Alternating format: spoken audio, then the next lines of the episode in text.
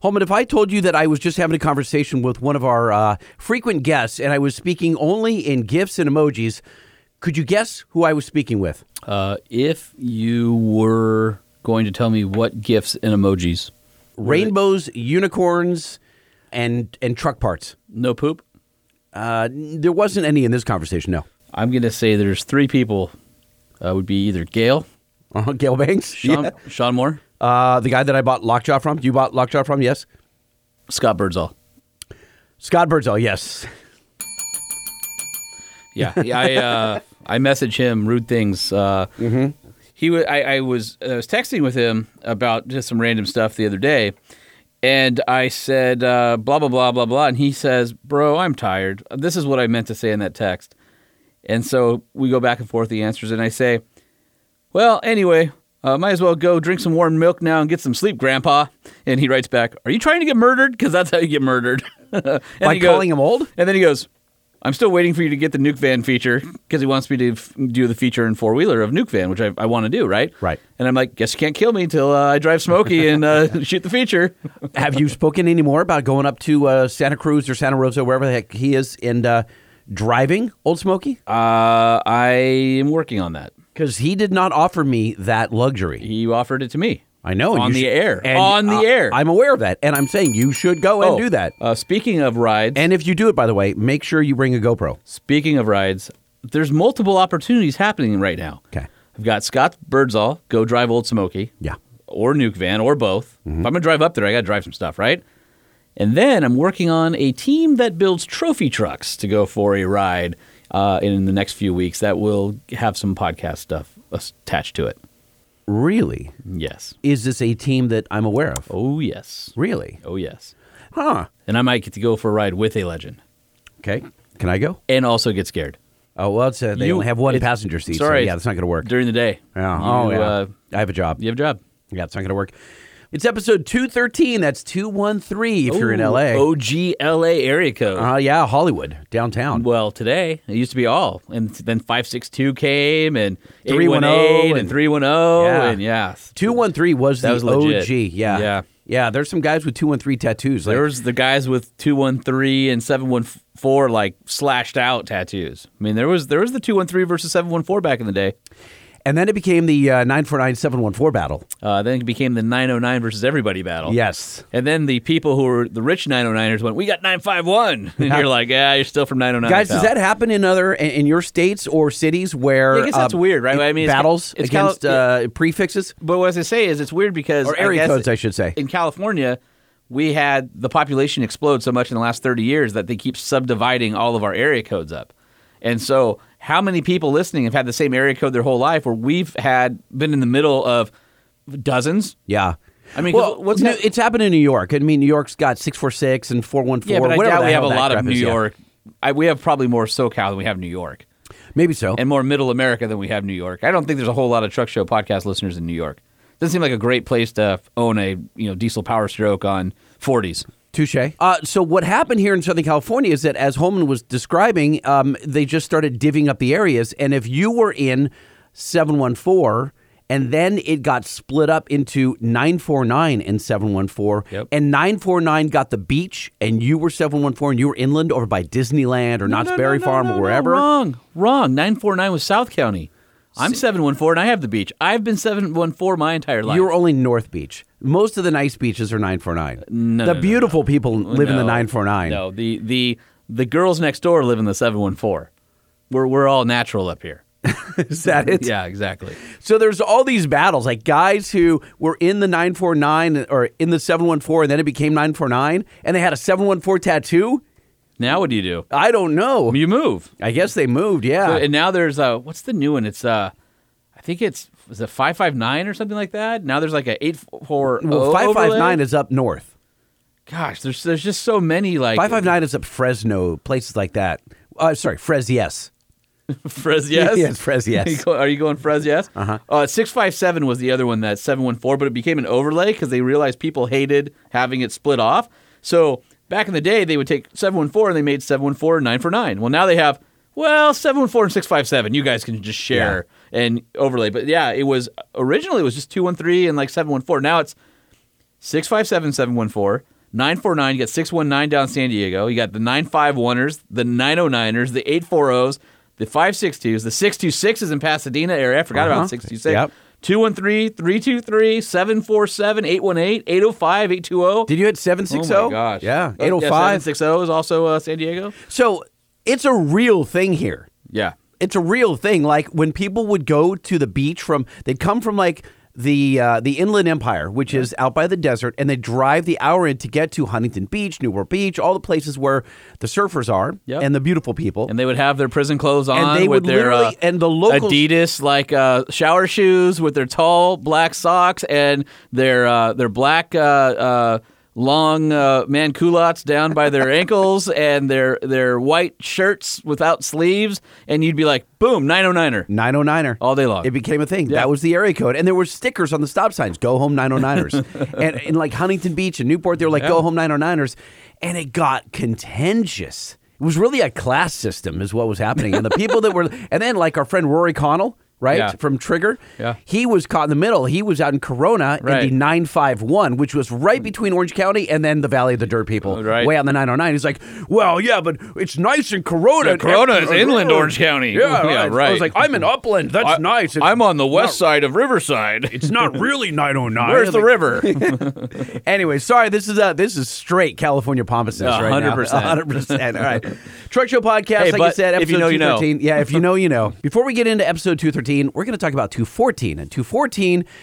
We're going to do Know Your Note. And that is where we guess your exhaust note. We guess the engine and the truck it's in. Don't give us a car. Give us a truck, right? Please. Unless it's something super weird, then that's okay. That's fine. That's fine. We like weird stuff. And there's a couple ways for you guys to get us your know your note. First way is to record it in real time, live while you're on the phone on our five star hotline 657 205 6105. 657 205 6105. Or you can just record it on your phone and then email us the audio file, truckshowpodcast at gmail.com. And then follow it up at the end, like leave like 20 seconds of dead air, and then just say, oh, by the way, this is my Datsun 720 O- Uh, okay. with a Cummins in it. You know what I mean? Like something weird. Weird. I know. I'm just saying. It, if it's weird, it's funnier and it's harder for us to guess. and we will never guess it right. right. It's a hot air balloon. It's a old timey steampunk machine. So on this episode, we've got six by six monster trucks out of Florida. We're reading your email. We got news and Nissan concepts. I believe we're talking a trio of Frontiers, Holman. Yep, we're going to talk to uh, one of the lead designers over at Nissan Design America out of La Jolla, California, which is uh, northern San Diego County. And uh, Nissan Design America, uh, their very first vehicle that they ever designed for the uh, American market, which was the uh, D21 body style that a lot of us of this certain age group can appreciate and grew up with. And then they they did something special with these Frontier concepts and. And there's one in particular I fell in love with, and it might not be the obvious one. So we'll talk to uh, Nissan and uh, and learn more about the process of building these concepts. And if you're looking for a brand new truck, your local Nissan dealer would be a great place to stop by. Check out the recently revised Frontier or the Nissan Titan with the industry's best warranty, five year, 100,000 miles. You can build and price your Nissan Frontier or Titan or Titan XD at nissanusa.com. All right, before we get into the show, we got to thank Banks for uh, signing up, taking care of uh, our podcast listeners. In fact, uh, I have a friend of mine who just bought a 7.3 Super Duty, and uh, he was going to buy somebody else's pedal thingy. Pedal thingy. oh, wait, so does he have the 7.3 Godzilla? He has a, the 7.3 Godzilla. Okay. And uh, he's like, oh, yeah, I just placed an order for this. What do you think? I go, well, you should have talked to me first because there's a better one from Banks, and here's why. Here's all the modes. You can change them on your phone. You can change them on your iDash. All the safety features. And it has the safety features. It's patented. It reverts to stock in reverse, so you don't have too much pedal sensitivity when you're, let's say, backing up your trailer or whatever. And if it fails, it fails in the OE mode, not in the Amplified yeah, mode, amplified right. mode. So, so as with all Banks products, safety is paramount. They don't want to damage your vehicle or put you in a bad situation. And so I explained to him, you should go check out bankspower.com. And he's like, oh. I'm going to cancel this order. Do you know anybody over there? I'm like, No, did I he don't. though? Did he? I don't. No, he he? literally canceled the order in front of me. Oh, nice. And then I emailed you. no, I, I I got that. Yeah. But I didn't know if you just felt embarrassed and didn't cancel it. No, he legitimately showed me his phone and said, "Look, I just canceled it." He goes, "I sure hope your friend can talk to me." Yes. And I'm Oh, like, I well, did. he's not really a friend, but here's his email. How dare you? How dare you? saying. No, I did. I talked to him. his name was Mark. He's cool. He's a cool guy. Yeah, he's going to come down. He's getting his stereo redone. Which I, I was going to say, I knew you guy- guys would bond over the stereo. So he he all right, all right. You know I'm the audiophile. Yes. And, uh, he has the amplifiers that I cannot afford. They are bespoke. You basically go, go into this place up in La Cañada, California, somewhere outside of LA, and they make amplifiers based on just what you tell them. Here's the music I listen to. They don't just say, here's off the shelf. No. They literally put the capacitors, transistors, resistors to meet. He bought a base model XL Mm-hmm. because he ripped the entire interior apart. He's like, I'm not paying for all that stuff. I'm changing it out anyway. Do you know what he's doing this week? I don't. He's replacing all of the RCAs, the cables. Oh my gosh, They're not good enough. yeah. Well, I, I heard I heard the uh, the stereo, and I was like, okay, oh, that's next level. I mean, he's got what, 20, 30 grand into the stereo? Uh, yeah, Maybe or more? minimum. Did Yeah. you see? You haven't seen it yet, right? Only the photos that you shared with me. Oh yeah, he basically had to build seat brackets for the rear seat to Uh-huh. move them up and forward a couple inches to make room for the amps. And I'm like, no seat heaters needed back there because there's gonna be plenty of heat flowing on the back of the cab. I don't know. Some of the new digital amps run pretty cool, so it may not be the best. So let me ask you a technical question. When you plug in that pedal monster, will it affect the stereo at all? No, not at all. So he's going to be able to make beautiful music not only from his awesome stereo, but also from the uh, rear tire squeal that is going to be uh, easier to attain with the pedal monster. Absolutely. See if Banks has a Pedal Monster throttle booster for your truck. Go to bankspower.com and type in your year, make, and model. The Truck Show. We're gonna show you what we know. We're gonna answer what the truck. Cause truck rhymes with the truck show. We have the lifted, we have the lowered, and everything in between. We'll talk about trucks that run on diesel and the ones that run on gasoline. The truck show, the truck show, the truck show. Oh, oh. It's the Truck Show with your hosts, Lightning and Holman. That's us. 213. Holman, what is first on the docket? Oh, what do I do? I, I, I'm kind of partial to the Frontiers. Frontiers? I think the Frontiers are, are, are pretty cool. Okay. So just give you a quick overview. There's three of them, and uh, I'll let the excitement of the interview uh, describe to you uh, my feelings for them. But one was based on a Frontier Crew Cab base model S, and it was basically strip super stripper, kind of like the old Datsun 720. Like this is your bare bones basic pickup. They have like retro uh, graphics on it. They found out that their steel spare wheels were actually kind of cool, so they just painted them white. So it's a silver truck with these white steelies on it and made this cool kind of retro homage back to the old Datsun when they were popular as your sort of like rugged, do anything, affordable truck anybody could get into. Uh, it's 4x4. And then the second one they did was a full overlanding build on a Pro 4X crew cab with a lift, with 34 inch tires. It looks awesome. They did this really rad US Atlas graphic on the side. It's Is a- that the, the, the two tone one? yeah, it's white, gray with orange accents on Yes. it, and it's got yeah. the uh, the the rack above the cab and the rack above the bed, and it's got a rooftop tent, all the stuff that you would expect from Overlander. And you would expect that might be my favorite. And while I do like it, the third one was the one when I saw it. So I, I can tell you guys Well, that, this. that second one is the one that you showed me last week off air, right? Yeah. And you were like, oh my God, this. And, I- and I was. That looks good because everybody Yeah. everybody's done renderings of the new Frontier with big wheels and tires and a lift.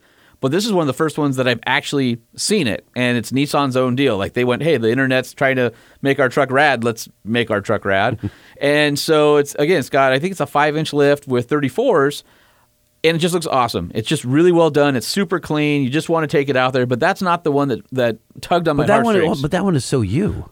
You would think. Yes. So I saw these trucks. If you remember, probably two months ago, I had to go down to La Jolla, and I couldn't tell you. I was invited early to see these, and kind of Is this the same trip where you uh, had the hard body? You were cruising around the hard body? no. This was after that. Oh, okay. Yeah, yeah, that was a long time ago. Okay, You're like a local down there at Nissan. I know. So uh, they uh, they invited me down. I was the only journalist down there, and they said we have these three trucks we want to share with you. Tell us what you think before we put them out into the world. And I was like, All right, yeah, I get it. That one's cool. Was there any pressure on you at the time to like deliver any tech tips or anything? Yeah, I sure. guess not. pressure, but you know, we're, we're friends with Nissan, and they trust my input. And there's a couple things where I'm like, hey, swap this part out because this is sort of the knockoff Chinese part. And they're like, yeah, there's nothing in the supply chain. Can go?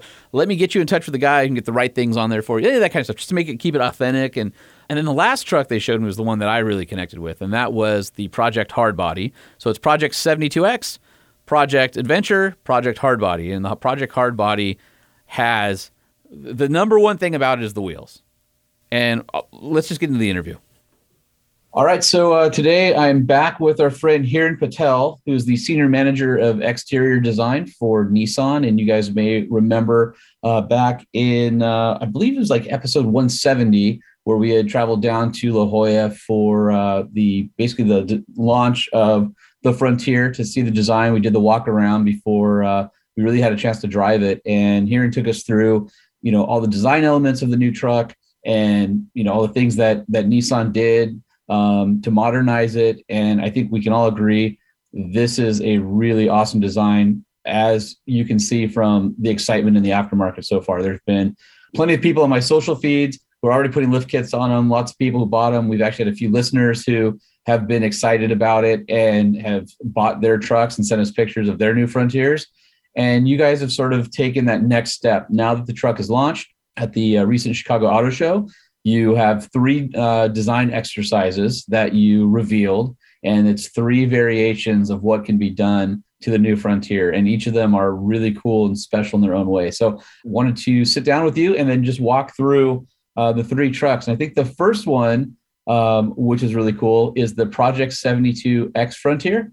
Yeah, that one. Um, all, all three of them are pretty cool, and we had, you know, we had a really good time trying to dream up different ways of doing these trucks. Um, I think something about the mid-sized truck segment that's really unique is that everyone kind of puts their own personality on their trucks. There isn't one way to do it.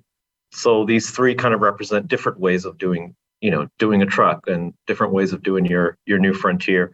Um, the Project 72X uh, in particular is kind of a really unique kind of niche of a niche, I guess you could say. I, I started seeing all these all these cool vintage trucks popping up on Bring a Trailer recently, and it just reminded me of uh, that time period and like the cool mid-size slash you know back then compact pickup truck that lifted narrow body look and so this is kind of uh, an homage to that that time period i guess you could say so it's a narrow body truck. Uh, it's it's built off the S grade, and you know a lot of the Japanese trucks back in that time were you know lower. Uh, they were all lower price point trucks. Yeah, I remember. Simple. No, no passenger side mirror, no air conditioning. You know, yeah. lucky to have a clock on the dash. I mean, super bare bones, but that's what made the Japanese mini trucks back then so popular is because they were super affordable and there was a million ways that you could outfit them. So with the the 72X is sort of has that nod back to that Datsun 720 with a, a lot of people who will remember that, especially if you're in your 50s. You, that's that was that first wave of trucks that were sort of popularized. That I guess sort of, you know, it wasn't just the cheap truck that you bought for work or to get around. It was the affordable truck that you used as you know a a canvas to start modifying and doing some stuff with, which was pretty cool. Yeah, definitely. Like uh, the advertisement of those that era of trucks is all fun and like good times and doing cool things like, you know, jumping off sand dunes and things like that. And it wasn't too like serious or, you know, it wasn't like aggressive or anything like that. And, and so I wanted to kind of capture some of that feeling uh, in the 72X. Like it's a lot of fun and it's a lot of smiles and it's kind of like maybe no frills uh, way of looking at it. So so that's kind of this is we're we're trying to show Steelies in a really cool way on this truck. Um, yeah, white actually, painted Steelies. so that's yeah, uh, white painted Steelies. That's cool. I mean, that's the probably the first thing you notice is it's like, okay, what's the vibe here? Oh, it has painted white, you know, Steelies on it. And you're going, okay, I get it, I get it. Yeah, yeah, it's fun. It's not too serious. Um, those are actually the spare wheels. I mean, uh, so kind of a nice uh, nice gift. yeah, right. Cool You're like, oh, these these actually don't suck. Let's let's actually shine them up a little bit and make them the centerpiece. And it's kind of funny because you look at that truck and with those white painted wheels and the retro graphics on the side, it just again it it has that vibe back to the the late 70s or early 80s. And I don't know if people rem, you know would remember it, but Um, those trucks are actually built in Smyrna, uh, where you guys still have a plant today building vehicles. And that, you know, back in the early '80s, I think it's like '83 or something like that. And so again, we're kind of going this full circle of Nissan's heritage and, and a nod back to the people that would appreciate sort of the retro vibe. Because I think today's trucks have grown. Uh, Nissan's done a great job of making keeping the Frontier, especially this generation, same size as the outgoing generation. Because there's a lot of people like, I want garageability. I don't need a big truck. I, I, I want something I can daily drive. But as trucks have gotten more complex and have gotten more expensive and bigger, it's nice to see what a bare bones but fun truck that you know is, is affordable, but you wouldn't be embarrassed to drive it because it still has that cool factor about it. What would that look like in a world of all this technology to dial it back and and get back to simpler times? Definitely. Yeah, that that was that was exactly kind of the the the goal of that this particular exercise was how do you still make it cool without like just putting more on it or, or having it be more? Um, and and that's something about the mid-size segment that's definitely um, very valid. Like the people who are buying mid-size trucks they know they're not buying a full-size truck. They're buying kind of that just right capability or maneuverability or parking ability. Those kinds of things are really important. So it's kind of reflected in that so the next truck that i think people are going to be really excited about that you guys release is sort of like the everything that you could do for that ultimate outfitting for overlanding adventure being self-sustaining it's it's the whole overlanding vibe that everybody's so excited about right now and it's literally the bookend to the 72X, right? Like it's it's you have the simple truck, and then you have a fully modern, you know, it's lifted and big tires, and it's got this really cool wrap of you know the North America, essentially US on it. It's a really cool color scheme of whites and grays, a little bit of orange splashes for color, rooftop tent and bed rack, all that kind of stuff. Uh, maybe walk us through that and why that segment was important enough for you guys to not only do a design exercise on it, but to really envision where a customer might go with the new frontier? Uh, that's a, such a popular segment. People are people are going out and exploring with their with their trucks again, uh, especially during COVID times. Like the you know the car, the car, their vehicle, where they're where they're traveling is also the place they're living in. And so you know we wanted to take a stab at that too. This truck has you know quite a bit more of a suspension uh, change. It's got a five inch lift on it. It's got a full kind of Calmini um, suspension lift on it. So it's more, you know, it's more purposeful, more heavy duty, larger tires, mud terrain tires on this one. I think he um, went with 34s, and so the 34s tire yeah. is is just a hair over 31, almost a 32 on the Pro 4X. Yeah and you guys put it out and, and the big tires look awesome on the new frontier styling. Like it just it looks right. And when you see it you're like wow you know you kind of envision a pro 4x you go okay love the styling. It's a it's a, a tough looking little truck. You know it's got that really cool stance but seeing it on big tires really makes that come to life it's almost like you know you as a designer probably did some sketches with big tires and already had an idea in your head what it would look like and here it is in all it's all its glory i guess yeah, pretty much every sketch has like 34s or 35s on it. Um, they're always they're always like the most off-roady. Um, and, and, seeing like the tread pattern, the chunky tread pattern on those tires, like it's cool. Like, and so I'm hoping that there's a lot of frontiers on the roads that are are wearing those those tires and that stance, you know, kind of soon. Yeah, that that build is a lot. You know, it's a lot more than the 72X. Um, it's an adventure build. You know, we we kept you know we kept it kind of literal like it's a rooftop tent some of the accessories that we offer with the yakima bed rack system the side steps and uh, one of the parts that we experimented on this one was the snorkel on that build Which you guys did that's a nissan design yeah. america part that you actually hand laid carbon fiber and made a snorkel I'll tell you know for those of you who haven't seen it, head over to the four wheeler section on Motor Trend. You'll see the story that we did but look at the the photos up close.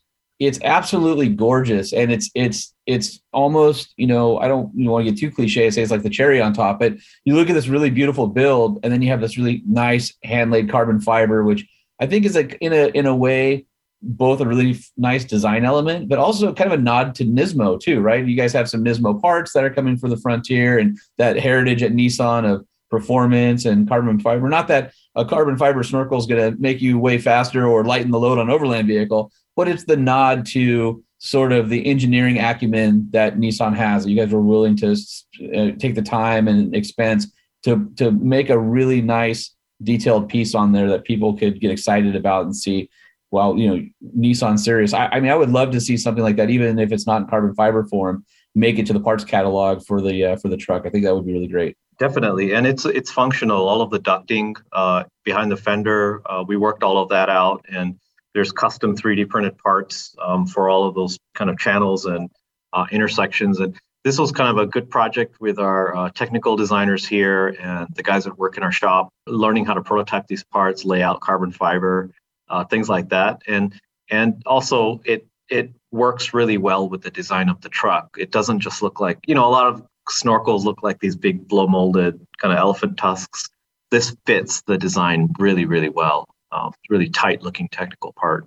Yeah, it's it's definitely adds. I think technical is probably the, the right word for it. It it looks like it's well integrated into the vehicle and that it belongs there. But but the fact that you know it's it's there's that hand touch to it adds sort of a like organicness to it when you see the carbon fiber weave isn't totally perfect and it's really cool and just just all that kind of stuff just shows that there was care taken into it and and what's neat about the uh, the adventure truck too is you the way that you've you know integrated the lower skid plate the pro 4x skid plate. It's got the you know the roof rack. It's it's cool because you have the roof rack on the cab with a bunch of boxes on it and then you've got the bed rack that holds the i think it's the iCamper rooftop 10 on the back.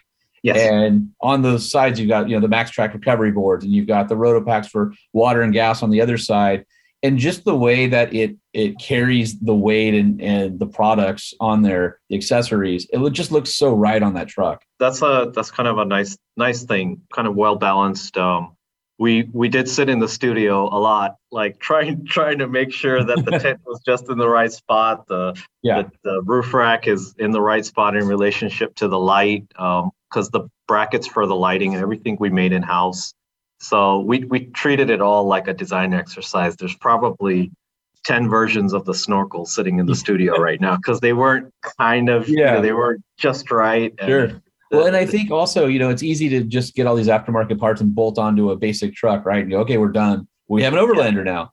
Well, you guys again took really a lot of care into making sure that the design elements and using these accessories as design elements on that were nice and balanced so that the the the boxes on the front, the rooftop 10 are sort of the same height and that the wrap sort of skips the bed space, but then reappears back on the on the uh, 10 itself. And so yes. it's when you look at it, it's it looks like it's uh, kind of hugging the accessories, right? That that graphic application on the side and then on the tent floating above the bed.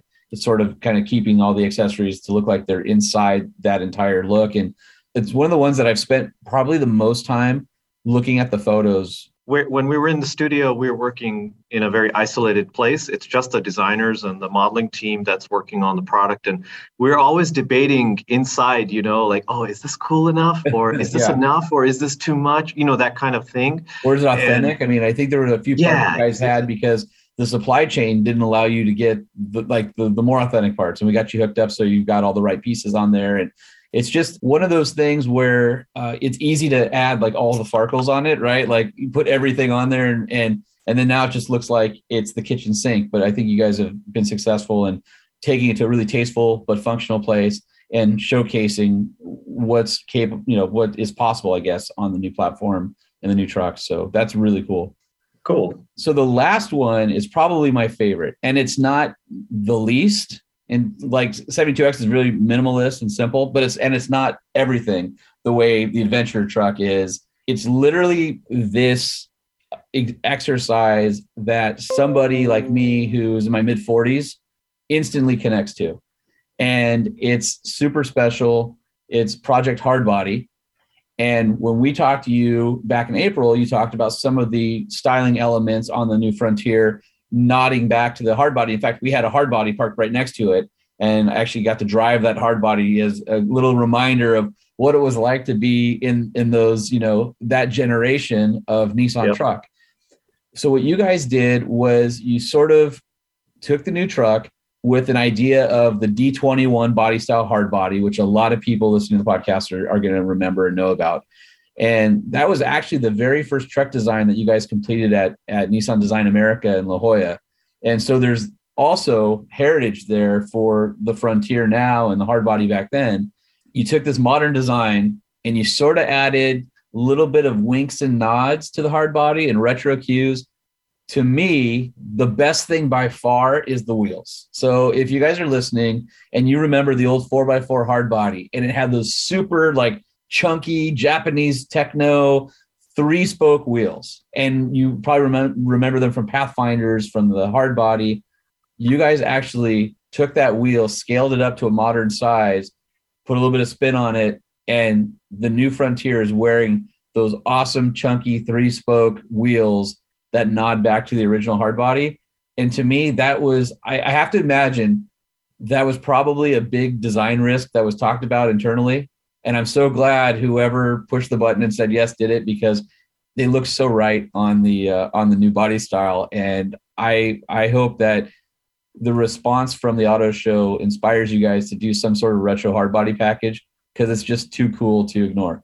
That's awesome. That's that's a great response to seeing those wheels um, and to seeing that truck. It was supposed to be. Um, it's it's kind of informed by that D21, um, the big blocky three spoke wheels that were on the D21, but we didn't want to just copy it for this new truck because the size of it's different, the offsets, and you know the general architecture of that wheel is different. So, but we wanted it. If you know that wheel and you saw this new one, then you'd get the connection. Yeah. And if you didn't know that truck, if you didn't know the D21 hard body, you could still look at the way it wears the the the new Frontier wears these wheels and and be like, oh, those are cool, you know. So hopefully they have both of those effects.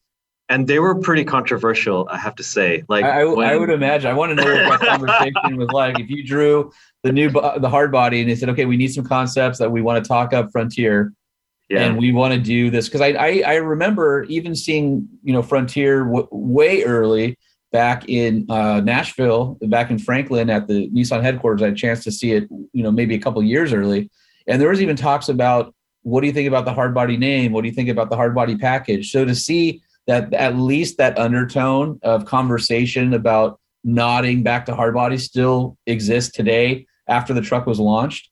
For me, that's every uh, you know that's four wheeler of, of the year competition or the full page ad of it tearing across the desert. Those wheels and like you said, they're not they're not exact. It's not an exact scale up. There's it's a, an interpretation, but you immediately see them and you know exactly what they are. If you're of my age or this age group and grew up with Yeah. that truck, if you're a little bit younger, you, You might go, up with I, it. I don't I don't get it. And if you're a little bit older, you you might go, I remember that Nissan truck, but you, you don't have that heartstring connection that those of us who are probably in our 40s and 50s. For our our group, our age group, it's it reminds me, for me personally, it reminds me of high school.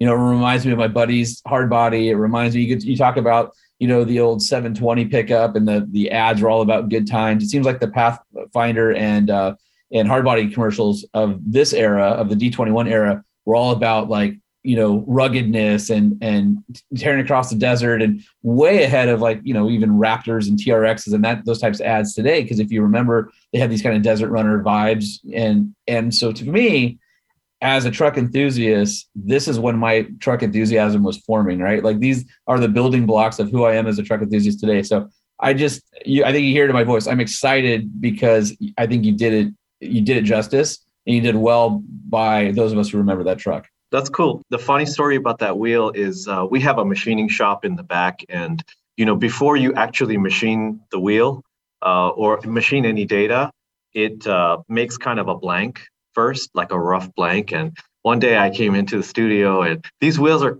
quite simple. So one day I came into the studio and I asked the modeler. I said, "Oh, you know, how's everything going in the in the machining shop?" And he's like, "Oh yeah, it's great." He goes, "You know, we milled out the blank for your for your wheel." And I'm like, oh, okay, great. And so we go go back to look at the wheel. And I'm like, this is the wheel. It's not the blank. like we're there already, right? That's so it. cool. So beyond the wheels, the uh, it- it's wrapped in 33 inch BFGs. Uh, so it has a really nice uh, wheel and tire package. It's got the three inch lift kit with adjustable upper control arms. It has uh, over fenders from the current Pro 4X. Uh, it's got the block style wheels like we talked about, but it, this also does a bed mounted spare tire carrier, and then that the Nissan or Nismo accessories bed, a mounted sport bar with the uh, 10 inch rectangular LEDs, and there it's two 10 inch LEDs that sort of remind you of the old days of like maybe KC HiLiTES or something like that on top of your sport bar, or roll bar in the back of the truck. But these are done in a really modern way because they're rectangular and they're LED light bars. And so it's kind of cool to see them mounted like you might remember an old KC back then. Um, but but the nod is there, but it's not it's not a one to one. It's it's done in a more modern Yeah, way. done in a modern way. Yeah. And then you've got a ton of cool graphics on it. It's it's blacked out. Um, you've got the like the tailgate applique uh, that looks really good. Um, but it's not just a blacked out graphic.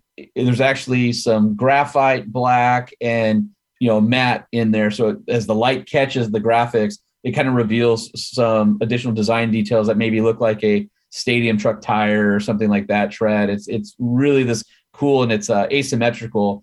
It's just it, it's one of those trucks where I think when you look at it immediately you you you get it, but it looks simple.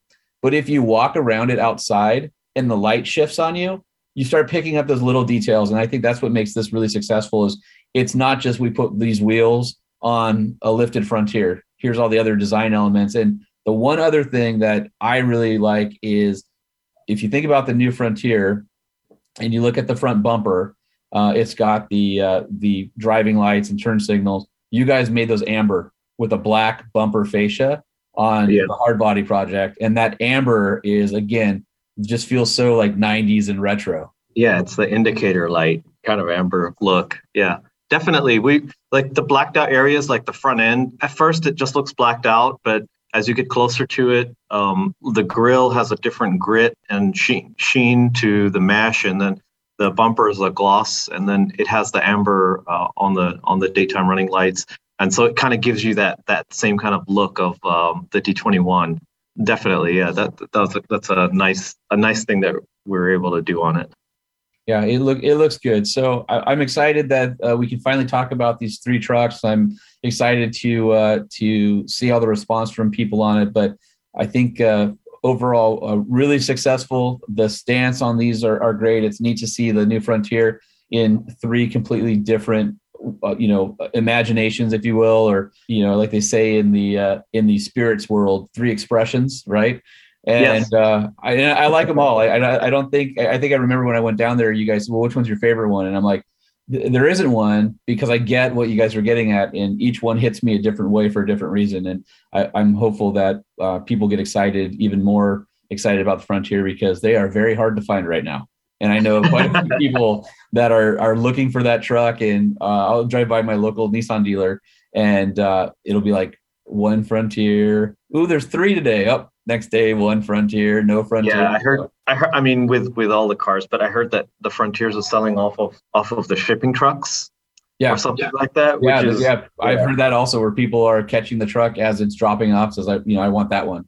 And uh, I, like I said, we've had a couple listeners who have bought theirs and sent us pictures and said, you know, hey, just got my new truck, or here's my wife's new truck, or you know, we just put a, a, a kit on it and 33s, and it just lends itself well to uh, to uh, a lift and bigger tires. And I think that three inch lift on the hard body with 33s, that rear three quarter view is awesome. Like that, that just looks right. It just looks like it belongs off road somewhere. And um, and that that red color, it just it's it's so it's so perfectly red. You know, it's not too Yeah. purple. It's not too orange. It's it, it's it's red. And uh, there's it's really hard to to not love a red truck. yeah, a red hard body, right? A red hard body, exactly.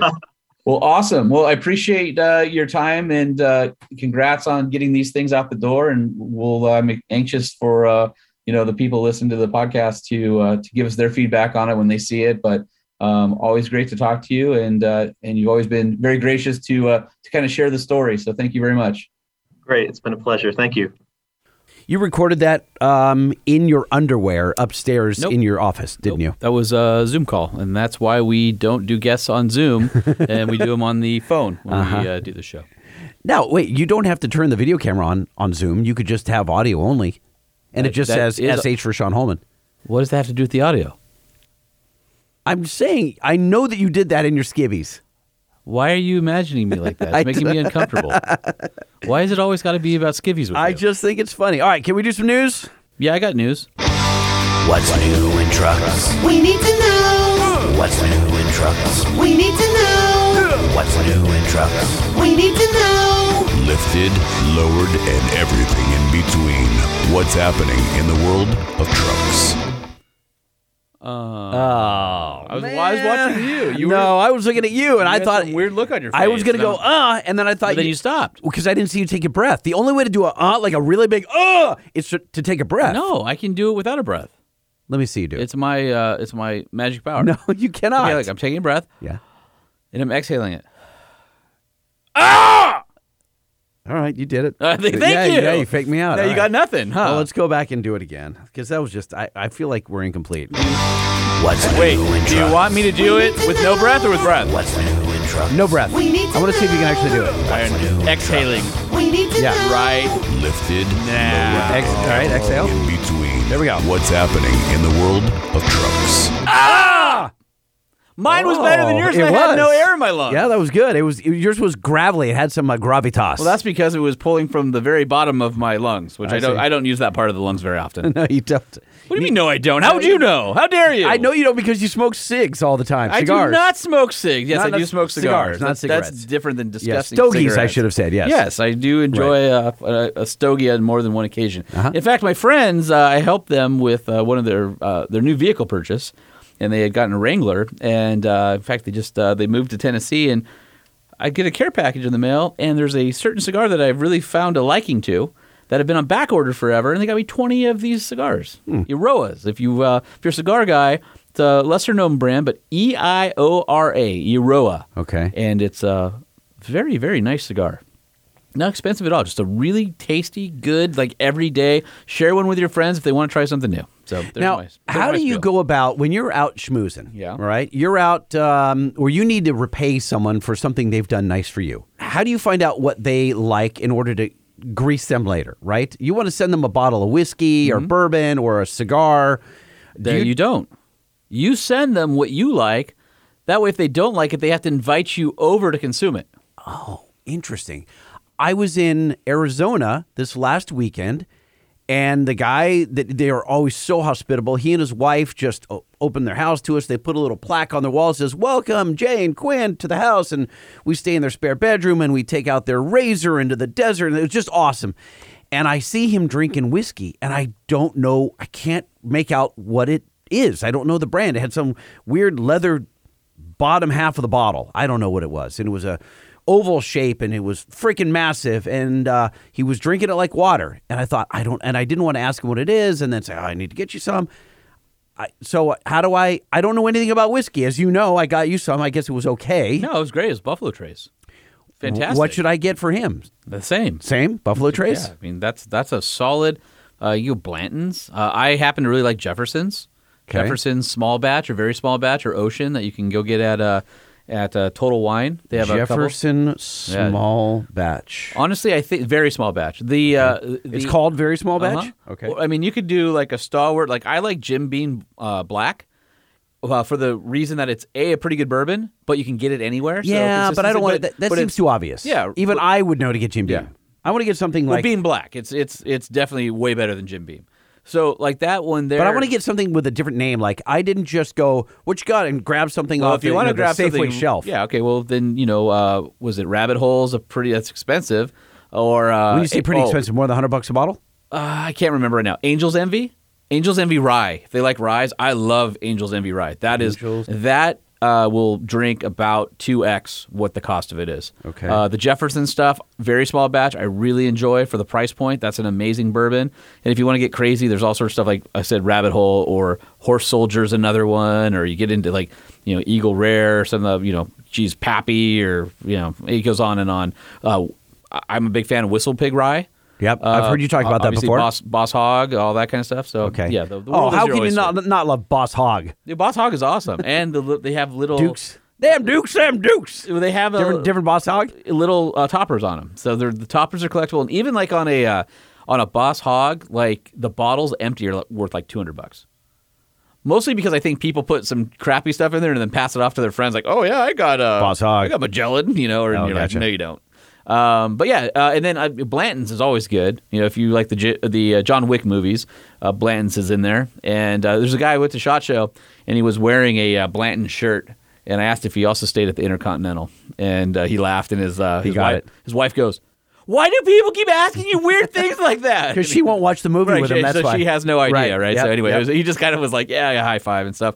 Um, but Bland's is cool because everybody liked every uh, topper is a guy racing a horse in a different phase of the race. And it spells out B L A, you know, goes on to spells out Oh, Blanton's. interesting. But everyone is different. So the B at the beginning is the guy on the starting line, and the S at the end is him passing the finish line. So the jockey riding the horse is different in every phase. That's just really cool. That is cool. So a lot of people like to collect them so they can get all the Blanton. See. I, I will buy a beer at a bar that's got more than twenty beers. Yeah. Buy the the the, uh, the tap handle Yeah, there you go. because I believe that some of the it came down to like the marketing director or the guy who owns the, the company. Yeah. Right. He's like, if he doesn't have any creativity and makes a lame beer tap tap Yeah. handle, then I don't want his beer. Yeah. And I literally have very rarely am I let down by buying something that I think is really creative. I'm like, I'll try that one. The guy's like, All right, so I listen to all you what it entrepreneurs. Make it look good. It's marketing, look good. Marketing 101. I, I was at uh, when I was in Vegas for Shot Show. I was at the uh, Monte Cristo bar and uh, cigar lounge, and the guy does the last pour out of a Blanton's bottle.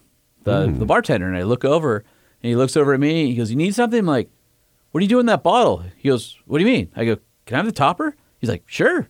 Tosses me the topper, put in my pocket, give him a little twenty dollar extra tip. Like, thanks, Nice. brother. You know. So what's a bottle of that Blends go for? uh, If you had to guess. I mean, it's, it's over two fifty. No, no, no, no, no. I was like uh, sixty or something. Oh, that. I don't know. It's it's affordable. It's Okay. stuff. All right, perfect. Uh, it's just, it's one of those ones that kind of has the uh, prestige from the movie. so- Blends, Angels Envy, Jefferson's very small batch. All right, I got a list. I got it. I'm going to hit uh, Bevmo after this episode. Do it. All right. Uh, so next up on the uh, whiskey and uh, bourbon news. yes. Um, I don't know. Where do you want to start? There's uh, I need to, so much news. You and I should ha- do the. Uh, there's a whiskey throttle, which is uh, a podcast put together by the guys at Pro Circuit. I think the uh, the uh, dirt bike company Okay. make parts. Yep. Uh, they've got all the stars, and then I've been sitting on the uh, the domain whiskeydisco.com. And we need to do something. Whiskey Disco. I've had whiskeydisco.com for a decade, and I don't know what to do with it. And I'm not giving it up. okay. Well, we need uh, to do that's that's it. It's whiskeydisco.com. t-shirts. Yep. And that's that's your I'll I'll, I'll load it to you. I'll give it to you on permanent loan Mm-hmm. Uh-huh. to do a whiskey show. Uh, okay. All right. I know the people to include in that. Yes, you do. All right. Uh, first up, Nissan. Uh, it's reported that they're ending combustion engine development outside the U.S. But but hold your horses. Trucks are not affected. So truck guys get our uh, gas engines for a while. Okay. Good. So I, I think everybody knows that uh, you know the age of ice uh, is winding down, not gone, but I've been warning you. Golden era stuff's happening. For example, the uh, the new I guess Tornado Straight Six is going to start replacing Hemis in all the uh, Chrysler products. Yeah, we've been in- hearing about that. in uh, I think 23 or 24. So our good friend Jim Morrison over at Jeep had mentioned to a reporter, "Hey, uh, when will we see, or do you have any information on the Straight Six or something?" And he apparently said, "Are you going to be in New York?" Meaning the New York Auto Show Right. coming up, where uh, ostensibly that's where it'll be uh, revealed. Huh. So it'll be interesting to see what happens. So The new straight Six? I love a straight six. I mean, a straight six as as Sound, any, anybody sound, sounds good. Uh, well, Yep. it sounds good. It's Delivers balanced, great, great, linear power, great yep. torque, Yep. all that stuff. Straight six is a great engine, but we went away from them for a few reasons. One of them was packaging because now you're six cylinders deep versus a V8 where you're four. You know, a V8 and a four cylinder can, as long as it's wide enough, can fit in the same space, right? Well, Unless you have six tiny little cylinders. like a like a VR6, like Yes, on a very- Volkswagen. yeah, very tiny. So you know b- what happened was everybody started going away from the inline six because Not Cummins. well, not yeah, yeah, definitely not Cummins. Not Cummins. But everybody started going away from inline six for packaging reasons and things like that, and because you could do a V6 and a V8 as part of a family. Mm-hmm. But and we've talked about this before, but going forward, because small displacement four cylinders are the wave of the future, you can easily do a six cylinder, four cylinder family. So I think you'll start seeing six cylinder straight sixes uh, start coming back in some of these first areas. You know, I believe it was Uh, Mercedes is bringing back. Well, the- my wife's the one she had for a Yeah. month was a straight, Straight six, six. twin turbo straight right. six. and I think the uh, the Chrysler Tornado one is also a uh, twin turbo straight six. Interesting. So uh, should make good power. I'm I'm actually excited. I I will lament uh, all the days until the V8 is gone. Uh, but if you can give me a really well rounded straight six, I'm o- I'm down with that. Yeah. So no more ICE engines from Nissan outside of the U.S. Well, de- development is has I guess stopped. So Gotcha. there'll still be that in the U.S. because this customer still demands uh, internal combustion engine powertrain. But you'll start seeing you know uh, companies starting to uh, fade into electricity and, and ice and other uh, technologies and things like that. So and then uh, rumor has it that the V8 in the Armada. uh, no, I have not heard. By well, the way, this is the same part. This is Okay. part of the same story. Lightning. okay. No, no, I have not heard. The uh, Armada V8 might be replaced as soon as next year with a tw- uh, twin turbo V6. oh, really? So that would also make you wonder: Is Titan going to have a twin turbo V6 at some point they as well? should. They should. Well, I mean, you look at the new uh, Tundra, you look at the Ford F one fifty. That's the way everyone's going. Yeah, know, three think four, three five liter. Yep. Ford took a jump and has proven, you know, that that engine is is capable enough to you know do the work of a pickup truck. So be uh, interesting to see. I'm, I'm not saying I love it or I don't love it or I do love it or I don't or I do or I don't because I go back and forth and I'm uh, incredibly torn uh, all the time at everything. I think the the 3.5 liter V6s are making most people happy. They're they're satisfying most consumers, wouldn't you say? I mean, with Yeah. the, the Ford and, and the and the new Tundra, I'm not hearing any real complaints out of the Tundra people. Um, I, I am hearing there are some guys that have already tuned the Tundra. Nothing quote unquote legal yet, Yeah. but they are toying They're with play- it. playing with it, yeah. They're getting 40 to 60 horsepower out of it. Yep. Um, and just with very little, these are guys that, um, I don't know, they're just tinkering at this point. So it'll, it'll be interesting to see what happens. We do need to talk to our friend Kory Willis at PPEI. Um, I recommended that he, I'm like, dude, you need to get on this Tundra situation because he's got Ford F 150s on lock, as you can imagine. And I said, this Tundra thing is going to be really big. He called me two days later and he goes, "Ah, I bought one. You said I should get one and tune it. So he just went out and bought one. All right, Lightning, did you hear? No, no. I did not. Uh, V8 powered Ford F 150 Raptor R orders could be available to your ordering pleasure as soon as this fall. Huh. What? I'm just, it's too late for me. Uh, I, That ship has sailed. and I'm going to tell you that uh, my guess, and I don't know, Raptor R V8 coming, yep. but new Bronco 3 liter twin turbo V6, not the 5 liter people were hoping for.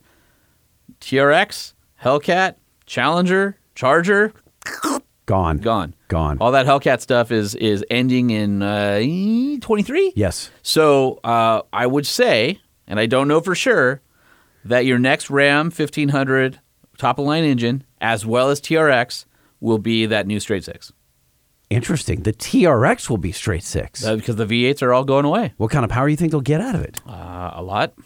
I'll leave it at that. Oh, so you know. Well, I don't think it's going to be 700. Do you know or do you not know? No, I don't know. Okay. You're lying. Uh, sure. He like- Damn it. A straight six? What kind, uh, more than 700 horsepower? No, I said not. I said I don't think it'll don't be know. more than that. I have no idea. Do I don't even to- know if what I'm saying is true. I'm just saying, reading the tea leaves, my guess is that you'll have a TRX with straight six. Do we need to talk to Dustin Whipple again about his new supercharger for the TRX, or do we need to speak with uh, uh, Steve Ripa of Ripa Tuned, who has a bolt-on twin turbo system? So it's a twin charged Do- uh, TRX. Lightning, do your magic. Why are you asking me? Call I'm- these people. No, I'm asking if you'd like to. do it. Yes. The the weird part is that Steve is I don't know this guy, but I see him post on this TRX group every single day, and he refuses to give any dyno numbers. He goes, Oh, guys are they're like, hey, Eh. how to uh, get, put up a dyno sheet? And he's like, come by and have it for take it for a drive. We're like, "Mm." Uh, no, I'm not. I, I'm not and he gave one to he put one into Street Speed 717s, and he's like, oh, it looks great. And they did a side by side race with two TRXs, Yeah. and he pulled away. I'm like, I, that's not enough for me. no, put the I damn need thing more. on a dyno. I need more. Yeah, I need more. Yeah, Uh, they're get- they're belly mounted. Well, I want to talk to Dustin about the Godzilla blower too. Okay. All right, I will line up Dustin. and and and the fact that uh, that he again, you know, I think maybe we talked about it last time, but just the fact that he's tied in with OEs as their performance parts is kind of a cool deal. hey, Holman, did you hear? No, No, I have to play one for you. No. There you go. You have to have a woman. Yeah. I don't like that one. No, I don't. Okay. I like mine better. It appears as though Ford has patented a very interesting battery pack. Let me read you what's called the abstract in this recent uh, Ford patent. It says this disclosure details exemplary portable power systems for vehicles. The portable power system may be configured as a secondary battery pack that is removably stored within a front trunk of the vehicle. So you're thinking like uh, the new Ford F-150 Lightning. The portable power system may include a plurality of individually removable battery units that can be used to extend vehicle driving range or power electrically powered vehicles that are separate from the vehicle. Okay, hold on a second. In some embodiments, when the portable power system is stored in the vehicle and the electrically powered device is connected to the portable power system, the vehicle may be controlled in a following mode. Why are you pointing at me? Because this is crazy. Okay. In which the vehicle is autonomously moved to follow the operator of the electrically powered de- device. Okay. And It's a remote controlled truck that you can like get out and you ha- realize that Jeep already showed a commercial with that exact thing, and Tesla's already doing it, right? but they've patented it. They've patented their version they of patented it. the battery pack that is that's that's interesting Okay. to me. All right, I see you're excited. you I just don't know why you're pointing you at can get your Ford F one fifty. no, people are on the show, and you can hear them when they bang the table like Yes. this, and they're talking. They can't hear me point. No, uh, Lightning's doing the exact same thing, but he's not contacting anything. I hate when like- people bang the table. I have to edit it out. So how crazy if you're on the job site and you've got this remote control device and you're moving your Ford F one fifty Lightning around like a, like an RC car. Okay. I'm just saying uh, that's that's what I'm reading into this this battery pack patent that they've got. I don't know. I think that's bizarre and cool.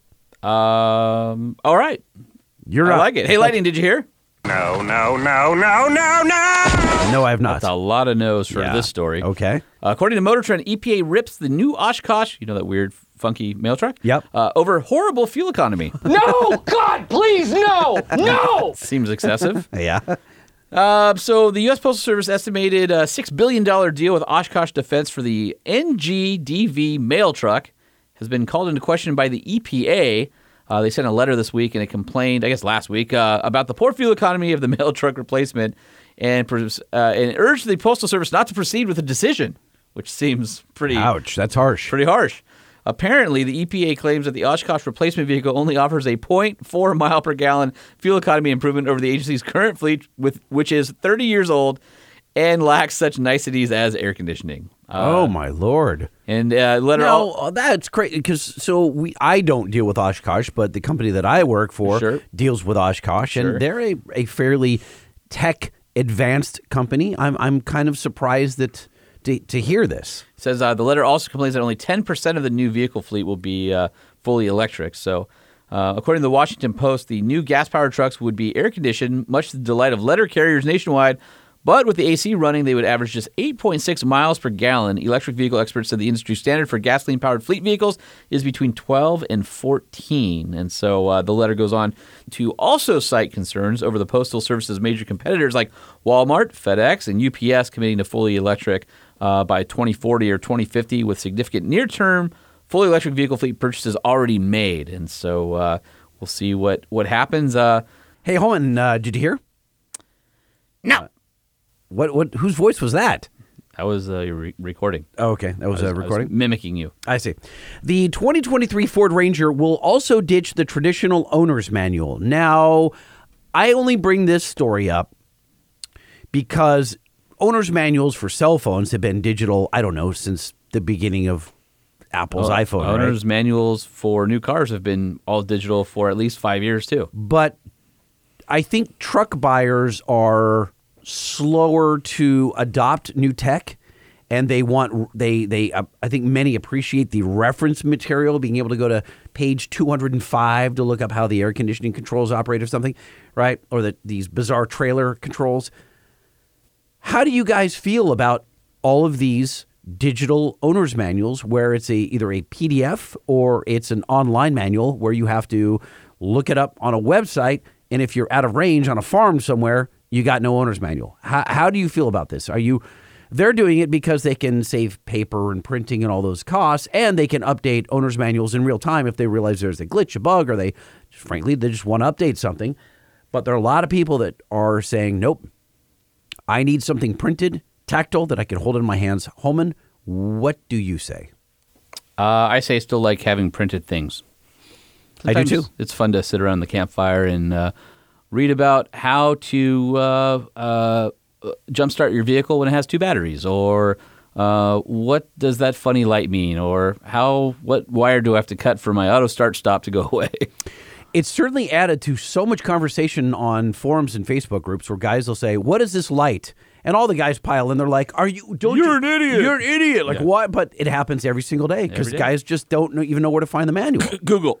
yeah, yeah. They should. They should Google it. hey, Lightning, did you hear? No. No, I did not. VIN number two of the uh, new Tundra TRD Pro uh, just brought in. Can you guess how much at the 2022 Barrett Jackson Scottsdale auction? VIN number two. Let's see.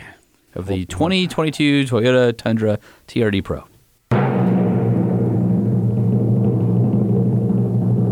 Hundred and fifteen thousand dollars. Are you serious? No, I am not. Five hundred and fifty thousand dollars. What? Yes. What? what? What? What? Are you insane? Five hundred fifty thousand dollars? Yeah. All proceeds go to charity, so I'm sure that had part. Uh, you know, that was part of it. But uh, damn, damn, damn. That's crazy. That is a, that is a lot of money. Five fifty Five hundred and fifty thousand dollars for a Tundra. for a Tundra. Huh? Who bought it? Do we know? Uh, I don't know.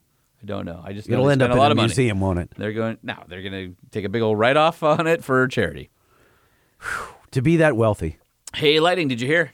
How about new? No, I have not. Uh, the all new 2023 Ford Ranger Raptor is rumored to use the same 3 liter twin turbo V6 out of the Bronco Raptor, which makes a whole lot of sense since they uh, share a platform. Of course. Of course, we don't know if the Ranger Raptor is coming to the U.S. now that we have a Bronco Raptor and they're the same size class, same chassis. Uh, yeah, but one is designed to haul stuff and one isn't. You know, one's a people. Yeah, they both haul ass. Yes, they do. So, uh, would you guys want to see a Ranger Raptor, or are you good with a Bronco Raptor?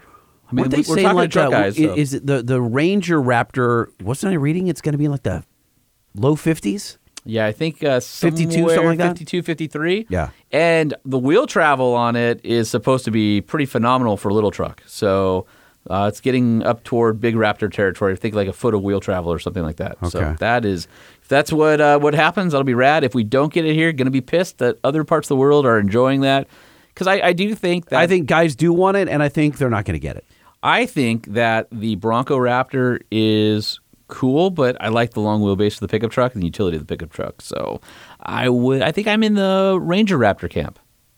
I figured you would be. Although I mean I wouldn't turn I- down a well this The Braptor? the, well, the Braptor looks like a, uh rhinoceros. A rhinoceros. Yeah, it has this How really- do you see that? Uh, those ugly fender flares, and then it has the trail sights that stick out the hood, which I like on the regular Bronco. Yeah. But somehow they look like a rhinoceros on on wheels. No, I don't think so. They're just they're a little bulbous, but Yeah. uh, they're they're fine with me. They're- I'm good. Yes. Ish. Hey, Lightning, did you hear? No. I have not heard. No, Uh, apparently, uh, the Ford Maverick is a hot seller. I have heard that. You yes, did I, hear that. Yes, I have. Yes. Yes. Uh, despite uh, all the issues going on in the industry right now with uh, supply chain and chips and all that kind of good stuff, uh, the Maverick outsold the Ford Ranger and Toyota Tundra in January. So Wow. click off a midsize and a full size truck off your uh, off your list there. As, Ford is murdering the game right now. I mean, that Maverick is a pretty like we've talked about. It, I'm way more. I wanted to hate it.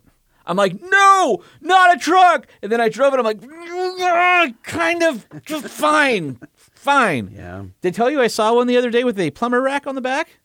Guy using it as a contractor truck. Yes, you, yes, you did. Was- and, and as you drove by, did you go? I, I didn't. I just, I just looked at it and I, I nodded. I was like, all right. Yeah, it's okay. All right. Man, the Ford Lightning, the Raptor, the Raptor R, the Raptor 37, the Yeah, it Ranger. Raptor, the Bronco like, Raptor. yeah, Ram comes in and they're like, boom, TRX, and then Ford's like, "Ah, everything Raptor. you know, and it's just like, okay, guys, calm down. They just barfed Raptor. just Raptor. uh, but they're go- they're all good, so uh, just uh, you can't really go wrong. There's a, listen, it's a great time to be a trucker off road guy right now. Yeah. I mean it's. it ain't gonna last long, but uh, get it while you can get it. no, be, uh, it'll last long. It'll just be electric stuff. It won't be all the. Yeah, true. You know, it'll Yeah, just be true. different. All right, uh, Lightning, did you hear?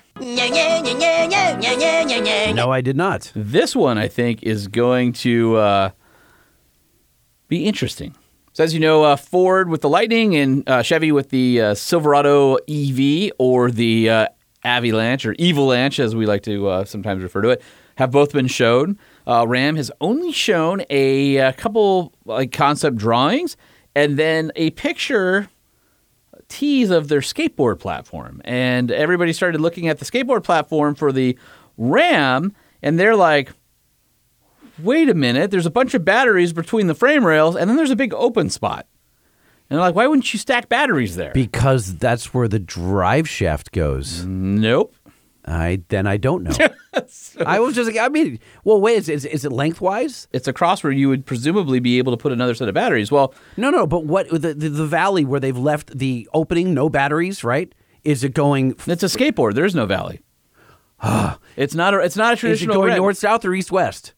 Where's the It- where are the batteries missing? side to side. side to side, left to right, dissecting front to back. Listen, there's a hole where there should be batteries, and there's not batteries there. And you're thinking, why? Because Ram has come out and basically said, we are going to kill it with range. Our truck customers demand range, and we are going to deliver range like nobody in the world can deliver range. We're gonna connect you right to Southern California Edison with a cable. no. that would be weird. Okay. Uh, Ram trademarked Revolution for their new truck. And Revolution. Revolution. Okay. For the R and the EV, the EV is probably capitalized and everything else is lowercase. I don't know. Well, Lightning, why do you ask the dumbest question? Because everyone else is doing EV in the in the they're looking at words that have an EV yes, in the title. Re- yes, so Ram Revolution is- Revol- Revolution, and there's Yes. going to be a big EV. Yes, that's 100% right. No, I don't know. Can I tell my story? So what's the freaking hole with no batteries? Exactly. exist? Right. Do you want to know or not? Yes, I do. Ram CEO, our buddy Mike Koval, has basically said at the Chicago Auto Show, Ram will have a onboard internal combustion range extender. So think of a hybrid today, which is a electric motor supplements the ICE motor. He's doing a hybrid in reverse.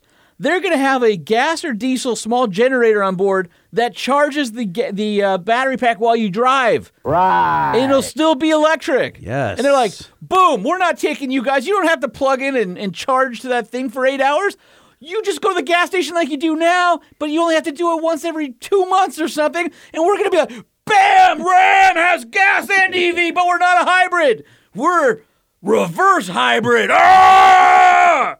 Holman's, Holman's whole head just got red right there. Hold on a second. Were you Are you not? Are, are you not impressed? I think I'm impressed, but wait a minute. Why can the current crop of hybrids not charge their own batteries? No, that's not the point. The point is the current crop of hybrids are a gas vehicle that get a little bit of a boost from an electric, And they reversed it. and they've made it a completely battery electric vehicle that has a generator on. it. So that generator isn't powering the vehicle. That generator is backfilling your battery that you're losing so you get range, which is the big thing with truck guys. There's not enough range. Well, what if we give you an onboard generator? And I'm thinking, well, wait a minute. Ford Lightning's basically said, check us out. You can plug into your house and power your whole house off the battery. But you have to be at a full charge. What if your Ram truck's like, boom, you got gas? Power your job site, power your house, power your tools. You can go forever. You've got Right? a generator. Yeah. So it's uh, officially, I think they're calling it a RXEV or a range extending EV, and so it's still an EV. Listen, nothing zero emissions, right? All the battery guys are like, "Oh, zero emissions." No, it's not. That's we're we're outsourcing our filth somewhere else, and it depends. Do you have nuke power? Then cool, you're clean. Uh, do you have coal power? Do you have hydroelectric? Do you have solar? Depending on where your source is, depends on you know what impact it has. Do you have lithium ion? And the big diesel tractor was, you know, the whole point of it is if you're not really zero emissions anyway, I'm sort of okay with having an EV because all the advantages of EV, like crazy power and torque and quiet and smooth, And it charges itself with a little bit of fuel. and it charges itself a little bit of fuel. That's cool. I think that's cool. It is cool. I wonder how much it'll charge and how long it would if you just left your generator on all night. Would it Well, charge? but we don't. enough? So that's the thing. We don't know how it's going to work. Well, of course Do we you have to be driving? Right. Can, can you do it by yourself? Do you now have a full-on portable generator that'll power a welder and stuff on your site? Your truck now becomes the hub of everything because it's like, oh, dude, I totally got my uh, got my Chevy Silverado uh, EV work truck, man. I could totally like power my job site. And you're like, boom, dude, I just got a Ram Ram truck and I got gas on board too. oh yeah, and I still have batteries, pal. Let's go, bro. And then the lightning guy comes. He's like, I got a lightning. Check me out. And they're like, dude, got fuel. I, mean, I don't think no. it's gonna go down You don't like think it's gonna, you don't No, think it's gonna be like all. Anchorman in the park, where No, like I think it's- where like Ford shows up and they're like, yeah, we got ours is a traditional pickup. All the accessories are cool because we got a bed separate from the cab, and we're actually using the F one fifty frame. And then Chevy's like, no, man, we're totally advanced, man. We're full skateboard. We're going going full skateboard on this one. And then Ram's like, dude, I got both of you. I got a full skateboard with gas. I don't think it's No? the gas thing. No, I think he rolls up and he goes, "Yo, bro, I got batteries and I charge myself." Oh, Yeah, yeah. Self charge. Self charge, self charging. Why are we doing this voice? I don't know because it just sounds so sexy. I don't know. Here, let's By the way, that's here, just my normal uh, let's voice. go like there. this. I'll- Self-charging. Yeah, if you want to have a real sexy kind of technology, but you're just a little bit old school, you want to get a RAM with self charging batteries on board. Yeah, baby. That's weird. Let me go back here again. Do All right. Uh, so anyway, I just I, I'm excited about that. That's how I was curious how they were going to have so much more range than everybody else, and I think it's a really interesting. I'm idea. waiting for the, the the Ram to have like a uh, one of those Onan 10,000 watt generators. You know, diesel Jenny. This is like I had in Well, my RV. but, but I mean, the the, jo- the joke's gonna. I'll charge all of your trucks out here, bro. well, mo- I mean, the Lightning can charge other things. yeah, right? but the it, de- Rivian, but I it depletes itself. Well, of course, but the Ram is It won't deplete itself. But I'm guessing I'm guessing that'll be the upgrade powertrain, right? Like it's you're gonna in who knows, maybe you sacrifice some onboard batteries for that. Well, batteries are pretty heavy. So maybe Ram saying, Well, we'll give you less batteries because we can charge and our then we have more efficiency because our vehicle is lighter and it's not pulling all those batteries around all the time. Um, how many people are going to go back to that famous meme that has the charging station being run by a Cummins genset next? I mean, listen, nothing's perfect, but I think that this is more perfect for the truck, the average truck guy, than just a BEV. Depending on what you're, if you're urban, if you're in the city, if you're only driving 100 miles a day max, I think you're fine. But if you're a truck person who really uses your truck, I think this is a great way to have that battery technology and and a little bit more. we shall see. So anyway, it's kind of cool. Hey, Lightning, did you hear? I did not. Uh, the uh, 2022 Bronco Everglades uh, has been announced at the Chicago Auto Show, and that's the uh, four door only, Is that the one where the uh, the, uh, the ugly snorkel. no? I was going to say the air conditioning kind of works, but it's uh, it's like dank and damp and hot and wet. That's super gross. Well, it's, that's the Everglades. That isn't is the Everglades. Uh, so they have like a, uh real unique, like solid looking wheel, like a monoblock kind of, and uh, it has a uh, snorkel, a factory Warn winch, uh, which I don't like how it's integrated. Like on a Wrangler, you get the uh, the front bumper and the winch, you get a winch plate. And it drops right in. The Bronco has like this winch appendage that sticks out in front of it. It could have been way more integrated, um, but it does have the Sasquatch package, the 35 inch tires, and it can ford 36 inches of water. That's a lot. Pretty damn deep. Yeah, yeah. Wow. Okay. I'm just wondering if they uh, upgraded the door seals because I have definitely had um, some vehicles going through water crossings where water got inside. That's not good. Chevy ZR2 was an example crossing the uh, Mojave River, and then also, uh, according to Ford, the the snorkel's kind of interesting because it'll have interchangeable intake plates. So the air can go from different sides, but uh, you can have a blocking plate for dusty air, so it's not pulling in straight ahead. Um, it'd be pretty interesting. Uh, and the winch is a Warn Zeon 10S, which is a fantastic winch. Anyway, uh, if you're looking for a complete package that also comes with uh, Safari bar, rock rails, uh, bash plates that are on the uh, existing Bronco Black Diamond and Badlands, then the Everglades will have that, and uh, the Florida guys are happy. Uh, this is four door only. Don't know if they'll allow it with the soft top. I would imagine you want the hard top to keep the skeeters out because they are big in Florida. Especially when it's dank because your air conditioning ain't working. And they're in there biting you, leaving giant welts. Right. Hey, Lightning, did you hear? Oh, no. I did not. All right, for 2022, Jeep uh, is celebrating Jeep Beach Week in uh, Daytona with a uh, pair of uh, limited production uh, trim levels called the High Tide and then the Beach. Um, the 2022 Jeep Wrangler High Tide is inspired by summer, and it's based on a Sport S. What does that mean? Has this crazy uh, vivid yellow paint called High Velocity, which will be uh, available across the Wrangler lineup soon. Uh, it'll be a 3.6 V6 uh, mated to the automatic, and it features the Extreme Recon package, which has the 35s and beach-ready equipment that blends a mishmash of uh, Mopar parts together to uh, form another variant to the Wrangler lineup for somebody who wants that. Two questions. Have you been to Jeep Beach? Answer that one first. Uh, no, Okay. Heard it's crazy. it's crazy. I don't want to go. Second one is have you any idea how many right hand drive Jeep JLs are available right now or have been sold? Uh, are you asking me? Do I know, or do you have the number? I don't have the number. Uh, it's probably hundred thousand or something. So my follow up is why? Australia, No, here in the U.S. uh, because If you go on Car Gurus or anyone Yeah. right now and type in right hand right hand drive Jeep JL, Yeah. there's like ten listed at any one time. yeah, and Why? Uh, because you were going to go to Australia and then you decided not to, and you No, I'm Oh. serious. Why? don't know because people like being weird. No, but why does Jeep? Why are they doing that? Postal Service. No, they're not Fleet. These are brand new. Maybe maybe a dealership had a deal with the postal service, and then they said no, we have this new Oshkosh coming, and then they said, well, now we have to sell this right-hand drive Jeep, and somebody went, cool. Remember our YouTuber that we check in with, Ryan Mayer? Yeah. Okay, he's in Ohio, and he bought some lime green one. I don't know, six months ago, Okay. right hand drive, and I Okay. thought, wow, that's that's weird.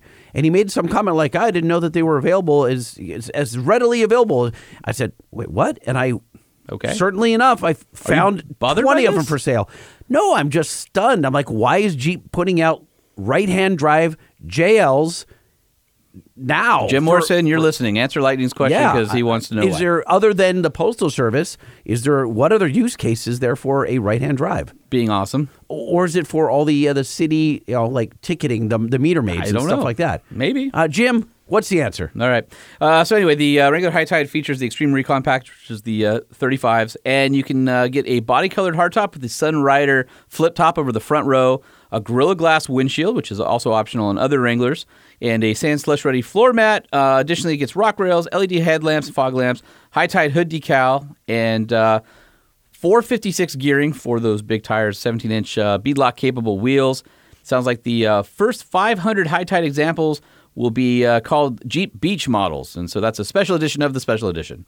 Uh, you'll be able to tell them apart by the beach decal on the side of the hood versus the high tide. The Wrangler High Tide and Jeep Beach models start at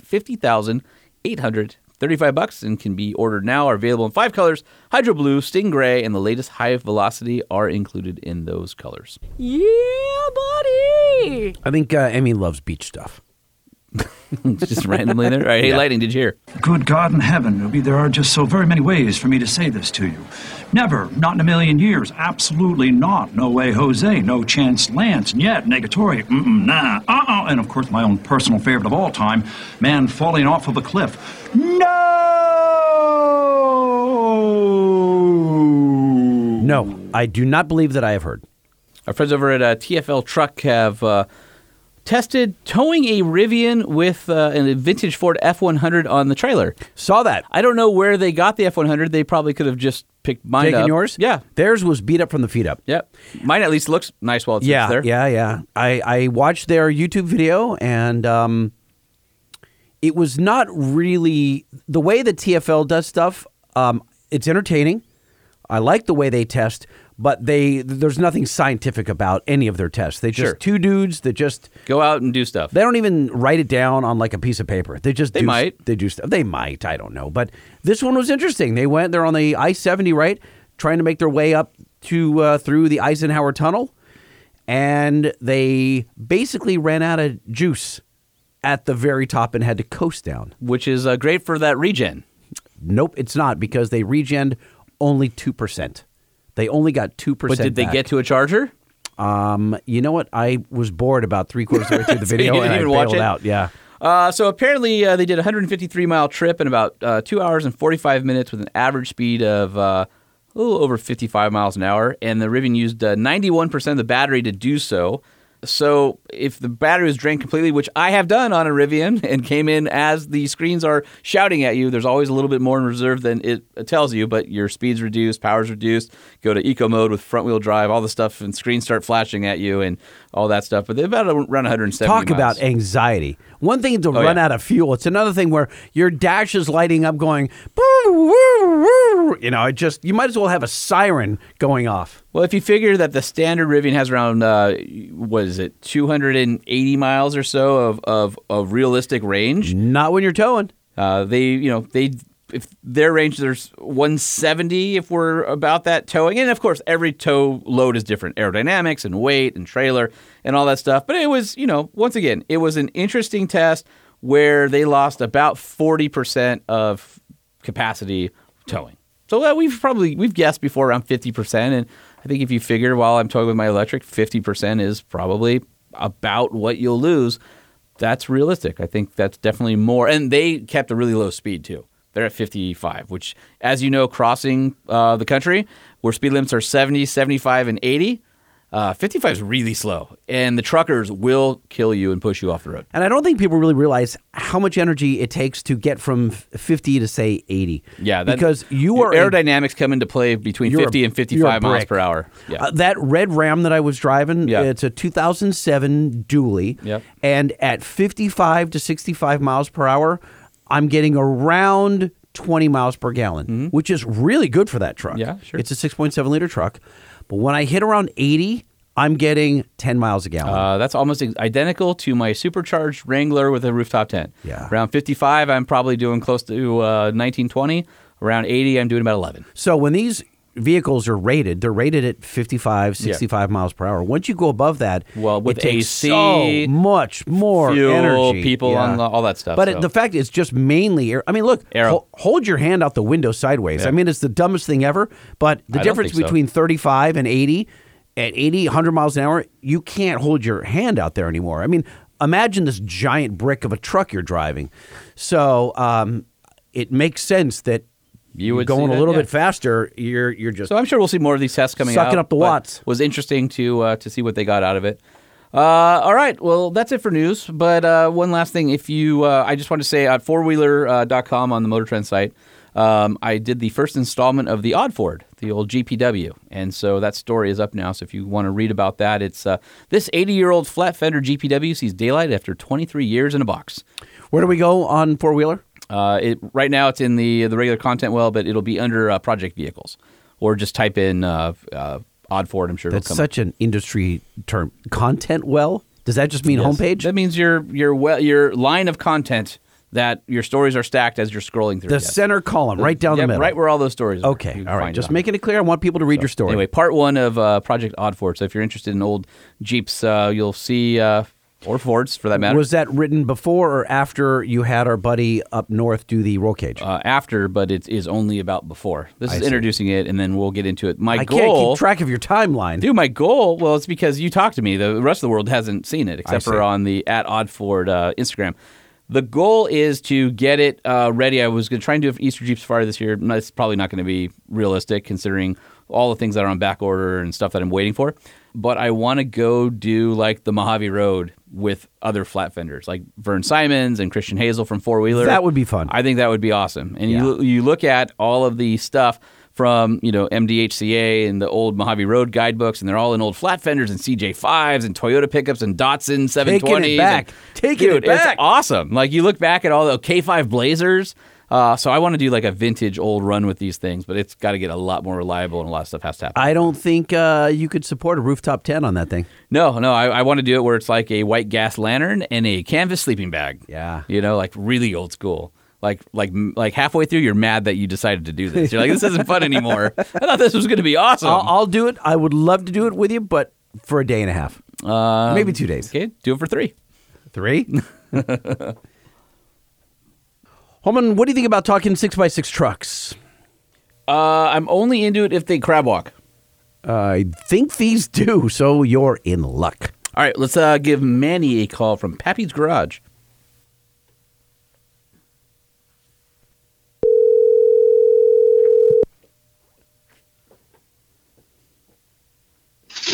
Hello. Hello, is this Manny Ramirez at Pappy's Garage, Lightning Home and Truck Show podcast? How's it going? How's it going, Sean? What's going on, man? You got uh, Good, both man. of us Good. here, Lightning and Holman.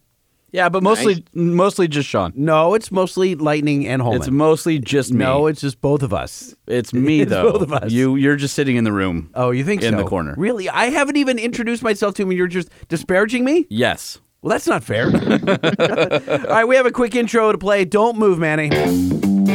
You're the innovator motivator. You're the innovator motivator. You're the innovator motivator. Make new stuff and it's really, really cool. Yeah, you're the innovator motivator. Step on up and tell us what you're working on. So uh, we are putting you in the uh, the innovator category because you have uh, a company that makes six by six trucks that crab walk. Way before Hummer did it with only four wheels. Yep. Now, I don't know if you could hear that through the phone, but the, the, the jingle is Innovator Motorator. So, yeah, as Holman said, you're innovating six by sixes. How? Why? What? What the awesome? Where did you start and decide I want to do?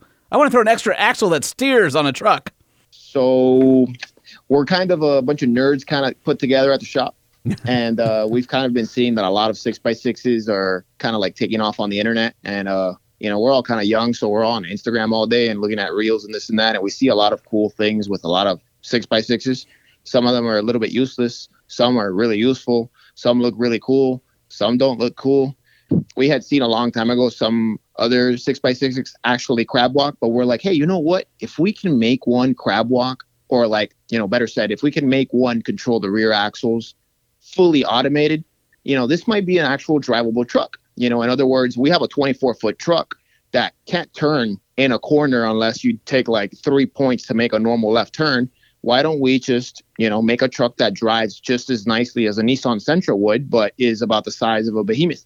But does a And- Nissan Sentra drive particularly well? I mean, better than a six by six without rear turning axles. Good yes. point, good point. Yeah. No, wait, we we need to stop for a second. You said you have a bunch of you know nerds, Nerds. yeah, working at your shop.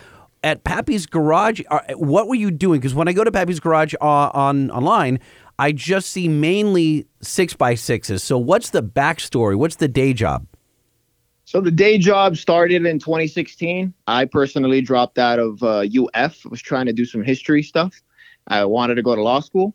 Decided to leave and start building hot rods. Little by little, we kind of like pieced the rest of the team together. We had a team member that left uh, being a service manager at Hyundai. We had another team member that dropped out of nursing school. We had another team member that actually finished mechanical engineering. Um, he works for like the local power company. We have another team member that's like head of security at a bank we have another team member that decided to like sell his full blown trucking business to like join forces with us. Oh my god! And uh, so we kind of just got together. Uh, we've been doing like custom suspensions and stuff like that forever.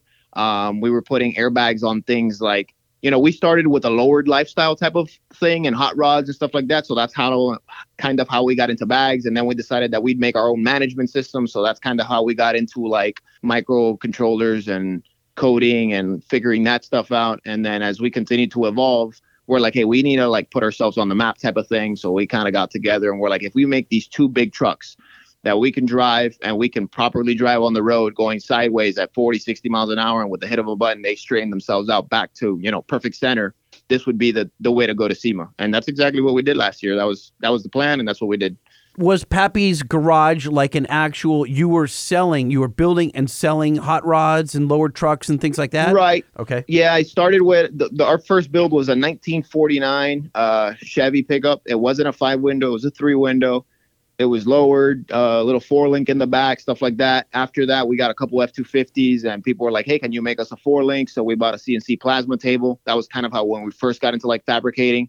From there, you know, we continued just we worked a little bit on like diesel mechanic as well because we have uh, somebody at the shop that's obsessed with like going fast with diesel engines that was good for some revenue, seeing as here in South Florida, a lot of people have a lot of diesel trucks for absolutely no reason, but it's good. Yeah. So uh, that's kind of how that went. And as we, you know, the little bit of money that we would make, we would throw back at the shop. And then that's how we kind of pieced everything together. We got our own CNC mill and, you know, we got a bigger place. And that's kind of how it grew. And then we're like, okay, it's time that we do something that puts us on the map. You know, we didn't, not, not, not to diminish like smaller shops that thrive on just doing like, you know, more regular repair work and like smaller stuff. That's just, we, we want to kind of try to go for the top, you know, because we see a lot of people that are, you know, hitting some really, really, really good, um, let's use the word numbers, you know, like they're getting views or they're getting sales or, you know, they're building cool things and people are noticing them. And we figured we could probably, you know, give it a shot and do something cool ourselves. Now, do you think that there's a market for the six by sixes, or is it just that a it's a it, it puts you on a pedestal and it, it shows the world what you're capable of, or do you think you can actually produce and sell these things? So that was the idea. Um, we see a lot of six by sixes selling for a lot of money, mind you. These are um, high wallet clients that are usually buying these. But we've noticed that a lot of them, you know, I I'm not the type of person in the industry to ever bash anybody else in their industry, but we noticed that a lot of those trucks are useless trucks. You know, they can't tow with their trucks. They can't pull nice boats with their trucks. They can't go mudding with these trucks let alone drive them on the highway. If you wanted to go to the mall and park them, it's not convenient or easy or practical. If you're stuck doing a U turn, God forbid, if you have a trailer, if you do have one that tows, it's not practical to back in the trailer. So our idea was hey, if we make something bigger than everybody else is making and somehow make it more drivable than, you know, your regular F 150, then this might be even more marketable than the other ones it's just a lot of the guys that are selling these, you know, they have their marketing down packed. And for us, that's kind of been like, you know, we're here with the product now. Now it's time to like market it. So that's kind of what we're pushing for now. But yes, overall, the idea was, hey, we're capable of this. You know, anything below this is easy for us. And on your six by sixes, what stands them? How do they stand apart from the other guys that are doing? I think there's a company out of Utah, and there's a few here and there there's definitely a lot of people building a lot of different trucks, which is cool. Um, I'm very f- pro free market, a lot of uh, competition. I think that promotes everybody to build a better and better product for a customer. You know, this is why we speak on really good phones. This is why you're 3,000 miles away and you know, we hear each other nice and crystal clear. Uh, um, actually, I beg to differ. That's because of my twelve dollar Amazon cable that is hooked up on the uh, on the board. No, no, no, no. He doesn't have to know that. Oh, okay. Sorry. No, yeah, no, no. We're crystal clear, and here's his ears. I'm That's using the same exact cable, so perfect. But uh, yeah, so uh, what we're doing different. So we start with new trucks. Some people don't. Um, everything that we do on these trucks is completely modular. So, like per se on our Ram platform, it's a Ram 5500 truck that starts life as a Ram 5500 cabin chassis. Ram does offer that package with like a Laramie Limited, and that's what we buy. It's a fully loaded Laramie Limited truck. Comes with the wheelbase that we do. And we basically unbolt the whole factory suspension and bolt on our full 6x6 kit. That front live axle is a bolt on truss just converts that normal four link that that truck would have to a much longer one with a center cradle. In the rears, we have two axles. They start life as corporate, uh, the, the, the the center chunk is a 14 bolt corporate center. Um, we use DOM tubing, half inch wall across, Dana 60 outers, custom shafts, slap it together with our trusses, um, our airbags on top of it, and then all of the bridges that go on these cabin chassis bolt right on. We use the cabin chassis platform for that same reason because every one of these trucks, no matter what brand it would be, a Ram, Chevy, or Ford, one of the big brands, is always going to have the same width of frame rail in the back because these trucks were intended to usually either have like a flatbed or a tow unit or a box truck or whatever the case might be. So our full suspension is completely modular. You could technically buy this Ram at the dealer, have us slap on this stuff, you know, and then at the end of the day, if you want to take off all the stuff, you could take it off and, you know, trade the truck right back in. There's no modification whatsoever to that truck. You know, I mean, we do re-gear the front to match the rear, obviously, but that's not, you know, a real modification. I noticed that at least the ones that I see on your site and on the videos that we've watched, they're all flatbeds. Is that uh, there a reason for that, or could you fabricate a bed, a regular just pickup truck bed, or is that? That's very interesting because that's been kind of like the ongoing debate since after SEMA. I personally love flatbeds. I think they're extremely useful, and I think you know somebody that wants to use their truck for useful purposes. Like one of us, uh, one of our partners bought uh, a house last week, and we needed to go move some tile, and we had to load up a couple pallets on the tile, and it was super easy to just crab walk right into Floor and Decor and load it up with three pallets. of tile. Put on a little show there, strap it up, and go to his house. You know, it was great you know, if you have a regular pickup truck bed, it's usually not that practical and you're going to be cautious. What is fine, but um, a lot of people so the beds are interesting. There are flat beds, but the lower half of the bed is actually we're a sheet metal shop since we used to do like restoration and stuff like that. The lower half of the bed actually shares the same exact body lines as the cab. Um, we did that so it could be a little bit better, but since it is rhino lined right now, it doesn't have such a nice finish, I guess. So you don't really appreciate that metalwork. So what we are going to do on the Rams, it is since it is like quote unquote the prettier boy type of truck versus the Chevy one that we have, we're going to make a full blown bed on it just so we can show people that we can also offer it with a bed because most of these six by six trucks that are for sale out there, whether they're gladiators or whatever the case might be, even like the Mercedes G Wagons, they have a finished bed on the back. You know, guys aren't really going to floor and decor and hauling six pallets worth of tile with them, you know. But you, I, we we want to target all the things. We're really big fans. I'm sure you guys have seen those nice like welding rigs with those really nice beds on them, Yep. where they put their um, welding units. I really really like that stuff. I really think that that's like very very nice. I guess, but um, that's kind of what the idea was. But you know, we're open to doing anything. There's nothing that we're opposed to doing. That's why, quote unquote, for the flatbeds. Yeah, I, I, assume that if a client comes to you and, and requests certain things, you'll figure out how to make it. I mean, you've got mechanical engineer on staff, and you've got everyone to do all those jobs. Right, right. Yeah, absolutely. There's nothing that we won't do um, for a client. You know, we're trying to make the kits, uh, we're using the word kits, but we're trying to make the trucks and the things that we put on the trucks as modular as possible. I really don't want anybody to ever feel that they're attached to something, like they're forced, like, oh no, you now you're stuck with this.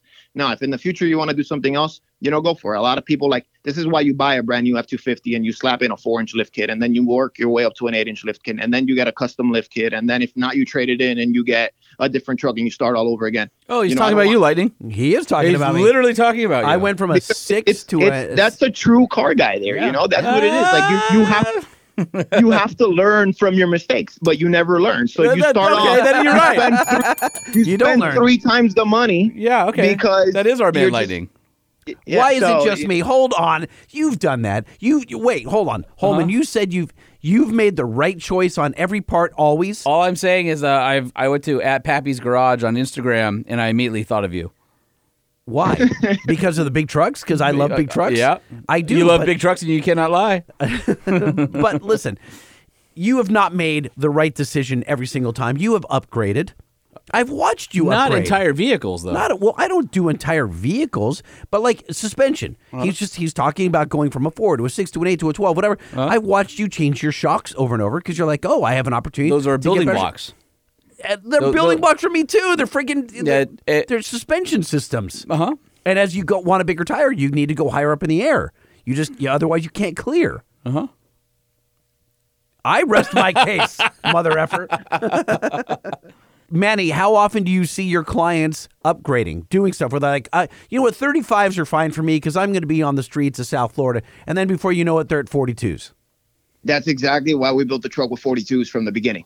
Um, the trucks are so big that we make the 42s look small. You know, I have people when I tell people the trucks have 42s, they're like, "Those are 42s." That's always the first response. It's like, "Yeah, those are 42s." You know, the the truck is like the equivalent of like an 18 inch lift. You know, the only thing is that this is an 18 inch lifted truck that's 24 feet long.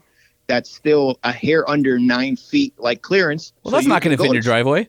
Not it fits mine. perfectly. You- the best part is that you go to Starbucks and you drive right through perfectly. You know, you don't you hit you you put your phone and you grab your little Now- Pappy's Mannequin app, you press the tight turn feature, and as you drive through the drive through, everybody's like mind blown that this, you know, that you're getting a pumpkin spice latte.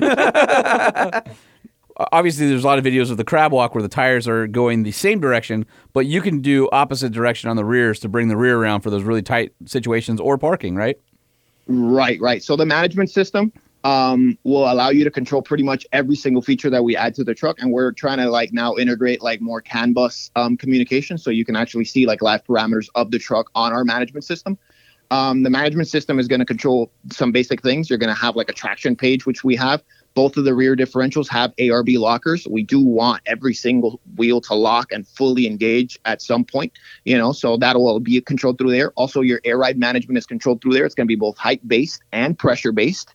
So, as if, uh, for instance, if you're towing, you know, the second you hook up a trailer, the rear sensors are going to pick up that you're going to have a drop in height, but the pressure's staying constant. So then at that point, the app will prompt you, hey, are you towing? You select yes, and it'll air up the rear automatically for you back to level height. So you don't have to be, you know, messing around with that. And then finally, you have your steer page. Within your steer page, you're going to have three modes of driving normal mode, in which the rears are permanently locked within one third of a degree of like perfect alignment and then um, crab walk or tight turn. So when you select crab walk, if you turn your wheel to the front about 10 degrees, 5 degrees, any any amount of degrees that you turn, it's going to mimic the rears to the same exact degree. The rear actually does uh, a little bit greater than the front just to give you a little bit more of an angle. Um, but those are parameters that you can change in your settings if you don't want to crab walk as aggressively or not. And then in tight turn mode, it does the exact opposite of what you do. So let's say you approach a right turn that is going to be a very tight turn, and um, you you open up your phone, you hit the tight turn mode, and then as you turn your front wheel progressively, the rears are going to progressively match the front. It's extremely useful. Like we were hauling yesterday, we're going to be posting some videos now. Some really really big boats that some of our buddies have here. He's got like a 42 foot boat with like four outboards, and the other one's got like a 34 foot boat with four outboards. And we were doing like 83 miles an hour on these boats, and I I've never done 80 miles an hour on the water, and I, we we were all just like scared. But, um, we were pulling the boats around town, and they keep their boats on like dry docks. And they're like, these things are impossible to tow. And like, we have some tighter streets here, and you know, to make a right turn with the boats, you usually like got got to open up like a freight train. And um, when I showed them with the tight turn feature, how convenient it is, because some people don't understand that when you're towing a trailer, if you have your rear axles turning, you're actually separating the trailer from the curb because your rear axle's doing the opening for you. So you don't need to open up any E2 lanes. You could technically stay like within the first lane and a half, turn fully there, and the trailer never sweeps. You know, you don't eat the curb with the trailer. Uh, you talk about the phone app and having a phone and pages on it. Will you guys be offering like an, or could you run just an iPad Mini or something like that? that- Yes. that, would be so what more we're permanent. trying to do is right. Yeah, that's that's a great idea. I mean, for for the price of the trucks, including anybody an iPad Mini to just dedicate solely to the management system, it's not the end of the world. But we want to do is something a little bit nicer. These are new trucks, you know. So, um, for instance, on the Ram, there's a nice 12 inch Uconnect screen on it. Yep. As soon as we're completely done with all of the coding as far as the management system goes on the app, we can contact Apple and the same thing for Android. Um, Oh, put and it on CarPlay or Android Auto. Correct. Got it. Okay. Yes. I'm just thinking because it'd be a lot easier than opening my phone, or you know, I I, I might be you know doing whatever on it and then go, oh crap, turn coming Yeah. up. Hold on, let me find the I, Pappy's I app. wonder if they'll allow you. to- Right, right. Um, we will include a little controller to have your basic functions like air up, air down, your corners, your presets. You know, there'll be a little screen there. It's just our idea is, you know, why limit it to only a controller? You know, we want to avoid having because a lot of people have like, so let's say you build an off-road vehicle. Let's let's not call it a six by six. Let's call it a normal, you know, truck. And let's say you do ARB lockers. Okay, cool. You have two switches, one for your ARB lock, for one for each locker. Let's say you have train horns. Okay, that's another button on the truck. Let's say your compressors don't run on a switch and you have a little thing on the side to like power your air tools. Okay, that's another button. Let's say you do have air ride on the truck. Okay, now let's say you go with airlift. Okay, cool. That's another controller and another app. All right, now let's say for some reason you got inspired and you wanted to make it rear steer. Okay, now you need a toggle switch of some sort. And then we all know that that on the highway is not the best and you never really have an alignment. And there's some self-centering systems, but they're more dedicated towards like rock bouncers and these type of rock crawlers that use like rear steering just for that, you know? It takes a, a big brain to properly drive rear steer if you're not like a true car guy. You know, like, hey, what do you mean I got to turn left and the car goes right? You know, like how does how does that work? You know? Hey, just watch the movie Cars. It'll explain all of it for you. It's true. Yeah. At what point did you bring in coders? And you know, this is not like HTML. You're working in Xcode or whatever it is that Apple requires. I mean, you have, or or you do you, I- or you contract a company to do it. You still need people who know what the hell they're talking about.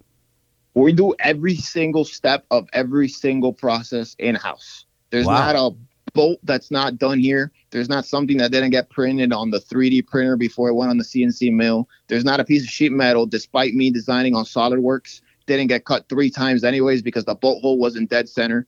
Um, as far as coding goes, that's where the one that works for cybersecurity at a bank comes into play. He's like head honcho there. Between me and him, it's a lot of long nights. This is why it's uh, midnight here and we're still here, and that's what we're working on. And that's kind of what it is. Uh, like I told you, I we use the word nerds, you know, because it's you know some people want to find it like an offensive word, but we're just a big group of guys that know a lot about a lot of different things, and that's kind of like how we can like get around things. But yes, that's how we got into coding. The guy, his name is uh, Adrian. He's the code man here. You know, everybody else knows a little bit about coding, but he's he's the guy that writes all of the lines of codes here. You know, we all have just uh, I guess um, we understand the logic behind it. So it's like, hey, let's add an if statement for you know Cryab, or hey, let's change the ratio at what the rears are turning. So let's go back into this you know demand or whatnot, and that's kind of how that works. We haven't dealt with anybody yet. We're scared of dealing with people because we can see how expensive and unaffordable it becomes. So we figured if we just crammed in as much learning as we possibly could, we would be able to save that money and not live a normal life. So that's what we decided to do. Let's talk about buying one of these things. What does it set someone back, and what are the options? And do you have the sales staff for the inundation of calls you're going to get from this podcast? Oh, really? we are putting these two trucks officially for sale along with any other trucks as of April 1st. Our management system is still extremely rudimentary in the sense that we don't have a finished module where all of the airlines are going into and all of the hydraulic hoses are going into and stuff like that. That's what we're finishing off. We're going through as as I mentioned before, now you know for microelectronics, like I'm going to give you an example. One of the things that that held us back was we needed a thing called a flyback diode. So basically, when the solenoid would close, it wouldn't loop back into the processor a little bit of you know um, electricity that was lingering around, then it would cause the processor to shut off, and you could imagine that would be dangerous. So these are like the little hurdles that we want to knock out. So we're giving ourselves a deadline of April 1st to be done with these trucks. At that point, anybody can either order trucks or buy any of these two trucks. We're trying to go for a retail number of about 320 to 350. We haven't decided just yet until we don't finalize the cost on this management system, which is what we really believe is going to set these trucks apart from the rest of the trucks we are going to be doing a type of thing that the first 20 trucks that we sell are going to be for just about our cost. Once again, our cost is subject to change, but our cost is, you know, well north of 200 into these trucks. So we're trying to probably sell the first 20 trucks for about 250 to 270 once we have that number dialed in. What we really want to do is get some big guys you know, um, that have a big following, that maybe have other six by six trucks, that have other off road vehicles, that have other tow pigs. Because there's other guys that use these like nice internationals or these Freightliners to pull their boats. You know, we want these type of guys like, hey, drive this. This is going to be about the same money right now as that truck. Show me how much more value this truck has versus that truck. Seeing as these kits are bolt on, you know, and our management system is our management system. It's not a bunch of stuff that we got to kind of like put together into a box and then shove it in the bottom of the truck type of thing. We really believe that, you know, between powder and finish and wheels, we can probably get a truck in and into the shop, assuming we can get all of the products we need into the shop. We could probably get a truck out of the shop in two or three weeks. oh wow! I do find it really cool that you've decided to do everything yourself. I mean, you could have just what so many guys do. They just team up with Kelderman or someone like that, right? I mean, or, Right, or, like right. Airlift or whoever. And you've decided, no, we're going to do it all ourselves. Bring it all in house. I mean, it's pretty unique. I mean, you could have just been an assembler, and you chose not to. Right. So there's a lot of different companies building cool trucks in that way. Um, like for instance, like EarthRoamer, they make like these really nice RVs and whatnot. But they like piece together things from a bunch of different companies, and there's nothing wrong with that. There's a market for everything out here. You know, you you guys know that more than everybody. You guys talk to everybody in the market all day. But what we really wanted to do is put our brand on everything. You know, we wanted to be able to say, hey, those arms were made by us. Hey, those things were made by us. Hey, that management system is us. Hey, that bed is us. Hey, that um, you know, everything that's on the truck is us to really show what we're capable of our like of our range you know? And if everything happens to be quote unquote modular you know then that's practical because you know now we can like for the for the chevy per se there's very few there's very little support for this like medium duty chevy so we made like a bumper for it you know? So we want to uh, did you happen to make a plug for the flow tie so that you don't have the logo with that big hole in the middle of it? for the what? Oh for the bow tie so it doesn't have a hole in the middle of it yeah, well, the, the the the flow tie bugs me. I think it should just be a regular old Chevy logo. yeah yeah well it's i don't, I don't understand why it's hollow either so Thermal But I never thought management. Oh yeah, so they can get air through it. That's Yeah. the bottom line. Yeah, they needed it for that big old radiator.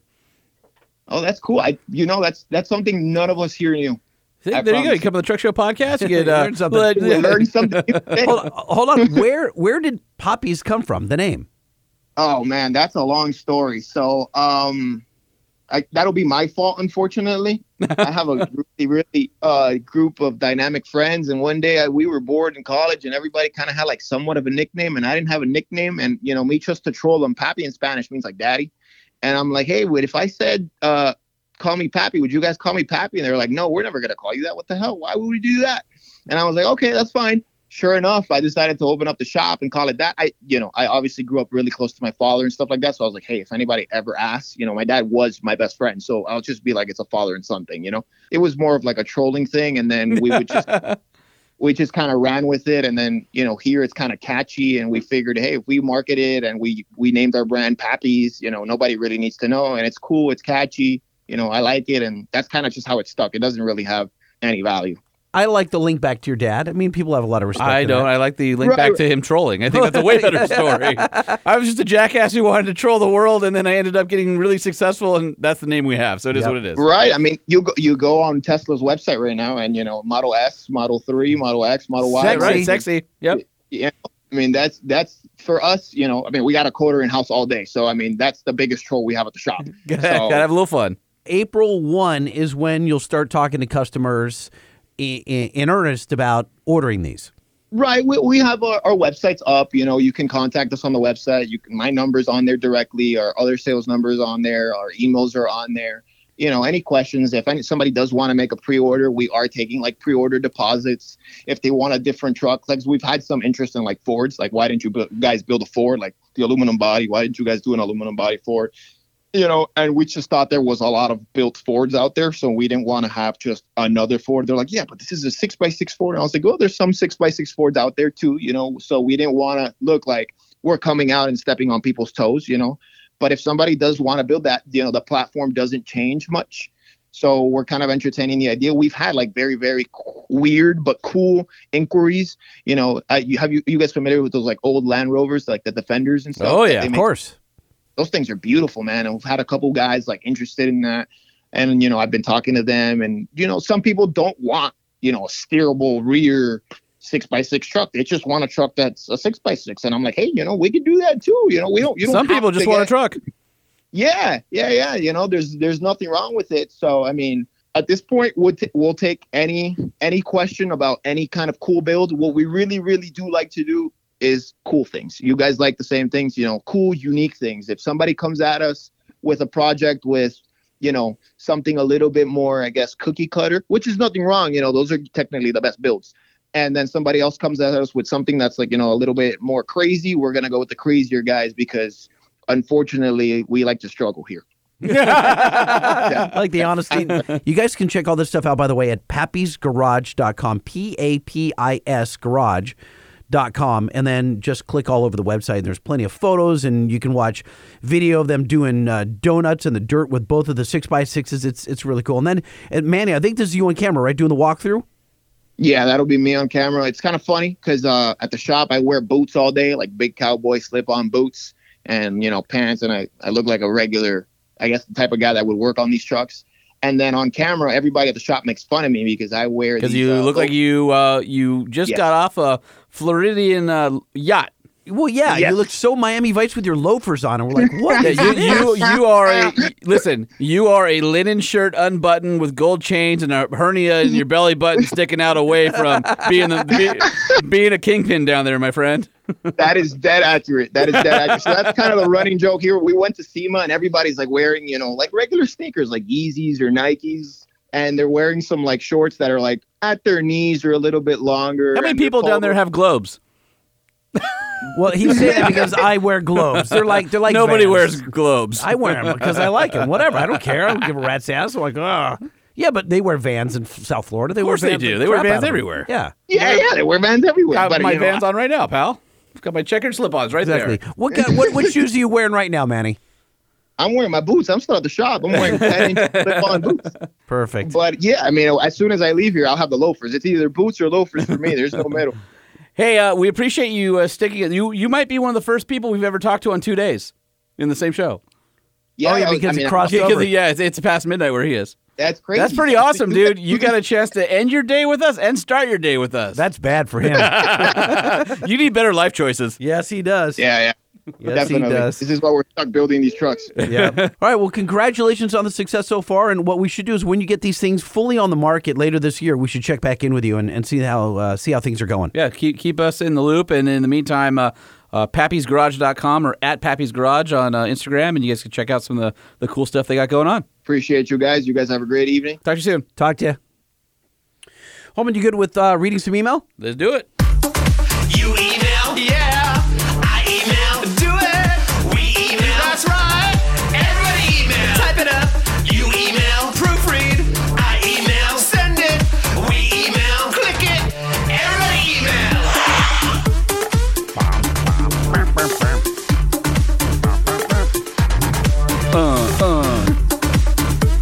Uh. Am I going first? You going first? You ask me that every time, and I always say you. All right, uh, California DMV from Trevor says, "Hey fellas, I know you both had experiences with old vehicles registering um, at the California Department of Motor Vehicles. Do you know a definitive answer to how long a vehicle has to be unregistered for it to age out of the system?" I've heard a random number of 17 years, but I'd like to know for sure before I show up with a vehicle that's like a year short of aging out and wind up owing the maximum penalty amount. I know that um, the uh, Lockjaw, the truck that Holman bought for me, hadn't been registered in roughly, I think it was 13 years. And my bill was somewhere around 1700 bucks. Oh my gosh. And I had a friend of mine make that go away. But it, technically. Uh, I I- um, just bleep that last part. No, no, no, no. He did. He did it legally, but he, he it's some fancy footwork. I will tell you that uh, Oddford had not been registered since 1998, but was what California calls a PNO, planned non-op, and so I paid like 150 bucks or something. If you do a planned if you do a non-op, but a lot of people forget Yeah. and they just stick it in the shed By the way, somewhere. my F100 not on a PNO. I actually pay registration every year in hopes that someday I'll drive it. Wow. Don't know what to say about that. You're up. Uh, I do. I do. I'm going to be uh, Removing it from the bank's uh, um, facility from storage facility. dust emporium. I'm going to uh, take it home and finish it this year, hopefully. Okay. More to come. I'll help you. Move it. I, well, A, I'll trailer it with my brand new Jim Glo trailer, which Okay. you saw sitting in front of the house. What did you think of that thing, by the thing's way? awesome. What It- was it? Was that the old C20 chassis? That is Lockjaw's And chassis. What are you doing with that? It's going to Mr. Sean Moore. the one that I bought for you from Sean, by That's the way? correct. So he's taking the chassis and then doing what with it? He wants the engine, and I said, Oh. if you want the engine, you have, have to, to have- take all of it. Damn it. I talked to him the other day about the uh, Volkswagen for my daughter. Yeah. Uh, super awesome. We got plans. Oh, good. Dude. Good. That dude has, yeah. Mad, mad skills when it comes to Volkswagen. V- VW guys. just- anyway, uh, he has everything. He built 50 cars out of, and he's like, "Oh, dude, to put the dual port 1600 in the 60, the transmission won't work. It's a six volt. I got to do a 12 volt. I've got the. Oh, you know what? I have. I just got to. Uh, f- hold on. Walks over here. there it is. We're gonna use that house. That house in there. Oh, but you need an 081 wait, you gear. went to his house? Oh, 80, 081. He pulls a gear off the wall. Here's you, the gear. you went to his garage. You're gonna need a different main shaft. the stuff is falling off Yeah, yeah. you. There's so much He's crap like, you're gonna there." need the main shaft. I think around. Oh, I got the main shaft right here. so yeah, Sean Moore's awesome. Yeah. you, you Volkswagen guy, Sean Moore's. So anyway, he's getting the uh, I owe Mr. him Gummy Bear Rain, by the way. Still. the uh, 1999 Mr. Goodwrench uh, 350. Perfect. I don't know what he's doing with the chassis, Yeah. but uh, right. we had to get out. We hired some more mechanical engineers. They had no place to park because it was hogging up spaces Yep. in our parking lot. But uh, All right, got one here from uh, Leander Peters says short distance camping. He says, Hi. When talking about the electric RVs, you started to rant about camping trips close to home. I don't have a problem camping out close by as long as there's something cool there. We've taken our RV and camped by the South Saskatchewan River, only a mile from our house, on private property. It's quiet, peaceful, and beautiful. A cheap and fun outing for the kids, especially. But we do have a regional park nearby. They just don't understand why people go there. It's only 30 minutes from a major city and among several small towns. The problem is it's right beside a busy highway. I'm talking a few hundred feet. There's no lake, river, mountain, or really any kind of a view. The only thing is it has a playground for the kids and a golf course. Well, there's your answer. They're going to golf. It says, uh, and it's full all the time. You can see into people's campsites as you drive past on the highway. There must be uh, so much traffic noise. I guess uh, I'm not a golfer, so I don't understand. That's my rant. Keep up the uh, good work, and that's our friend uh, Leander from Canada. So here's what's weird. Um, I stopped going out with uh, this huge group of people that went to this place up uh, by Santa Barbara called Flying Flags. Where's that Anderson's Pea Soup place?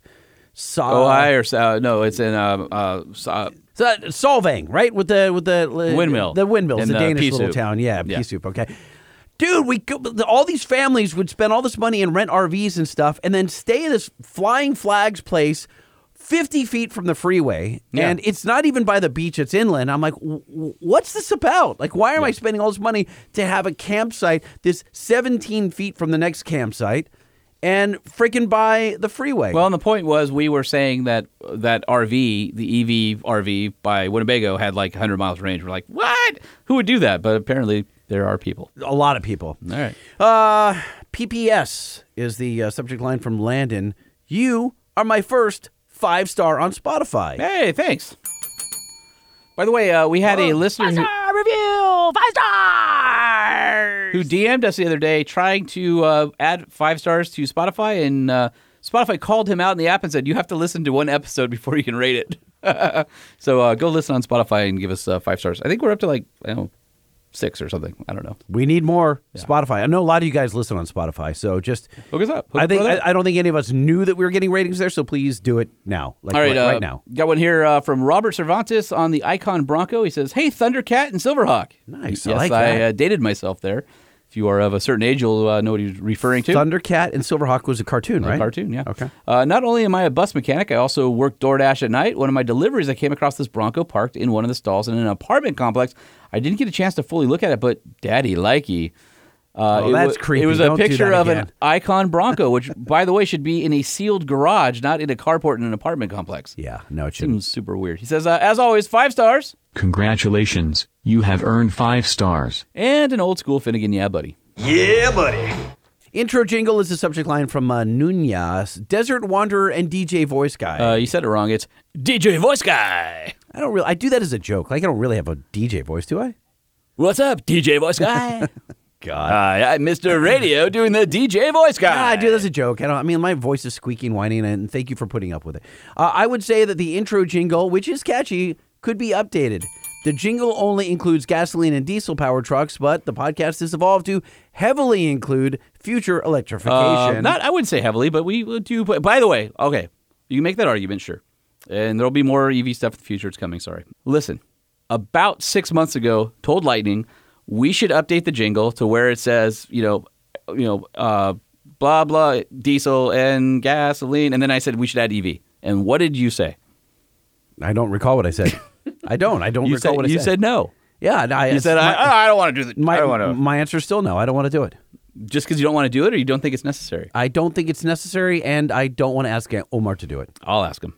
We're buddies. Okay. You know why? Because he didn't get COVID from me at your super spreader Did he event. get COVID? I don't think he got COVID oh, that's at all. good. Yeah. Poor guy. Because I was worried about that. Yeah, I was too. Never talked to you Would have felt really bad because he had a did wedding wear a mask all night, yeah. he had a very high paying wedding to DJ Yeah. like the next weekend. Ugh. Yeah, he had like the world's thickest uh, mask on. Way to go. Lightning. Yeah. I think we could do it, but Lightning says no. Yeah. Uh, I- truckshowpodcast at gmail.com. And also, he says, uh, P.S. Thanks for ruining my Bose mini speaker system that I have in the bathroom. Although its flatness is still better than the treble of my cell phone speaker. Um, yeah, Bose blows, and I can't wait for uh, some of my favorite auto manufacturers to, highs not, and no to not use them anymore. Until uh, Bose jumps in uh, on a sponsorship, and then they're great. Then I love Bose. no, I'm still going to have uh, reservations about promoting them. All right, uh, I've got the uh, last one here from Garrett Daniels. Says Lightning and Holman, guys, I love the show, and I've listened to every single episode. I've even enjoyed the jingles and drops the whole time. I've even yeah. Uh, one thing under is- duress. one thing has bugged me, however, about one specific guest, Mr. Farah. He is entitled to his opinions, but one in particular I think was inaccurate. The width of modern trucks in comparison to older trucks. He insinuated that trucks were always less girthy than they currently are, and I'll give him that in the 90s. That was certainly the case, but I present to you my 1964 swept-line Dodge D200, which I built last year. I built this truck on a 2011 Ram 1500 chassis, 5.7 outdoorsman package, crew cab, short bed, and only had to move the wheel wells to make them fit the newer truck's wheelbase. I did not widen the truck. In fact, I had to purchase American Racing Outlaws with different from stock back spacing just to push the wheels out to the edges of the fenders to look normal. My point is that aside from a short era, I don't think trucks have been much smaller than anything uh, they currently are. I'll give him the TRX and Raptor variants. But stock trucks don't seem to be any wider, and unless they are a crew cab long bed, they aren't any longer either. I regularly take my truck into Cincinnati to meet with my business clients and haven't had any issues with finding parking, nor have I had to park like a dick. I could see how in a city like New York City, that might be different. Seems to me that Matt went from one coast to another, but forgot to stop anywhere in between. Anyway, I love the show. Keep uh, the suckage low, and remember to mount those parameters. And that was from uh, Garrett Daniels, owner of R&D Fabworks in, uh, I, I don't know how you say, Crittenden, uh, Kentucky. What what what he said. Thank you for listening, buddy. Appreciate it. Hey, and we are looking for your Know Your Notes. As a reminder, we want to hear your exhaust note. We will guess what vehicle it's in. 657 205 6105. That is the five star hotline.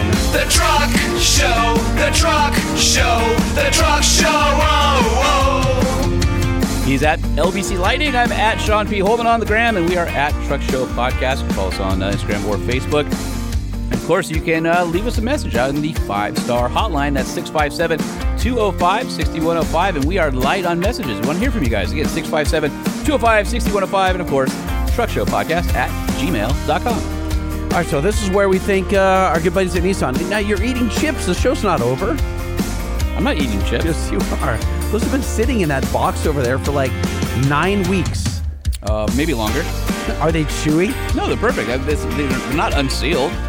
I know, but eventually the air leaks into chips and makes them all like soft and gooey and gross. You want one? I'll try one. Yeah. Tell me how how stale they are. They're not. Huh. Well, they're not good. Yeah, they are. These are the popcorn Yeah, chips. these Pop are the chips, uh, white cheddar popcorners. They're good. I like them. Although the kettle ones are the best. No. I want popcorn to be in a popcorn like shape.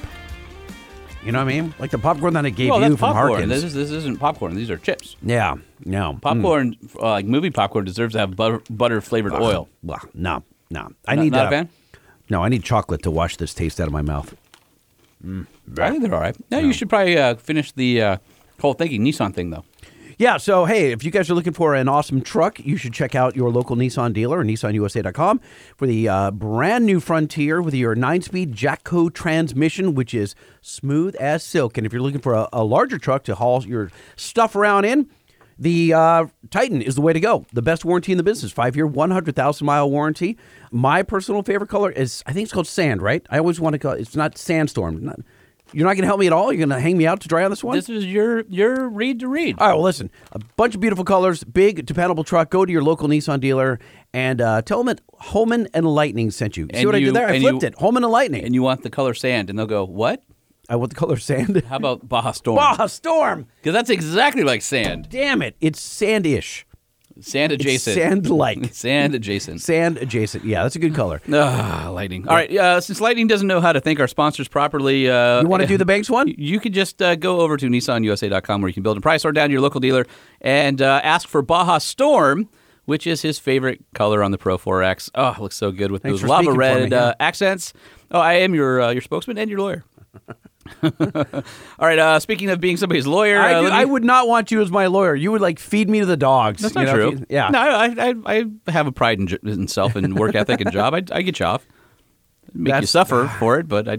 No, no, no. We're not doing that. We are not doing that. We are not doing that. But what we will do is tell you that if you think that your pedal latency is really bad in your late model vehicle, Uh, well, what do you mean by pedal latency? well, I mean that when you tip in your uh, pedal as you move it, the vehicle doesn't have the same level of oomph as you would expect. There's not a one to one between your pedal input and the output of your drivetrain. So you're saying that the thr the uh, the butterfly valve letting the air into my uh, intake manifold is not doing what my pedal is doing? What I'm saying is that there are computer controls and there's no longer a wire between your pedal and the engine. And the manufacturers cheat that a little bit by having a different pedal ratio of input versus output. And what that means is your vehicle can sometimes feel sluggish or unresponsive. Well, Banks has a product called the Pedal Monster, which is patented and full of safety features. If it ever fails, it fails to the OE setting, not into some aggressive setting. There's over 30 settings on it, and you can control it from either your phone on the Banks app or from your iDash gauge and put it whatever setting you want. You want towing, you want sport, you want performance, you just want a little bit of change. You can do that with Pedal Monster. Head over to bankspower.com. It's better than all the other ones out there and comes with a lifetime warranty. Uh, as long as I work at Banks, I'm covering your ass. That's how it works. You know, uh, Holman, at the end of I think last show or the show before, I did one of these where I talked to directly to our listeners, and I said, "Hey, hit me up if you want a little something, something on the side." Yeah, did anybody do Banks." Uh, yeah, like five people. Oh, that's pretty good. Make it 10 this week. Yeah, so- Bankspower.com. If you want a little something, something, hit me up. Uh, um, DMs on DM, the- DM I think slide into your start- DMs on the Instagram? Slide into my DMs at LBC Lightning and let me know uh, if there's something that Banks I can help you with. You know, wink, wink. all right. I'll- That wasn't a radio voice. That was just that was my That- secret. that's your some- some- That some ju- no, that, that just. I'll give you a little something, something. That's not saying. All right. Well, be sure to uh, slide into uh, Lightning's DMs and let's double it up and make it 10 of you at LBC Lightning on the gram. And, uh, you know, Lightning will give you a little something, something. And if you uh, know what I'm saying, what he said, uh, that means you're uh, picking up what he's putting down while he's putting it down. You're picking it up. You know what I mean? Yeah, yeah, yeah. Get some bank stuff. Bankspower.com. What's wrong with you? I'm ready to go. yeah, you're getting punchy. Guys, you were doing so good. But then you fell apart at the end. Average suckage level has been low until now. This ending was awful. Damn it. Go home. Sorry, everyone. Ouch. I mean, she's not wrong. I'm I'm ready. Yeah. All right. Yeah. Sorry, guys. And good night. Bye. Later. The Truck Show podcast is a production of Motor Trend Group. This podcast was created and produced by Sean Holman and Jay Tillis with production elements by DJ Omar Khan. If you like what you've heard, please head over to Apple Podcasts and give us a five star rating. And if you're a fan of the Truck Show podcast, we encourage you to visit and patronize our sponsors. Yeah.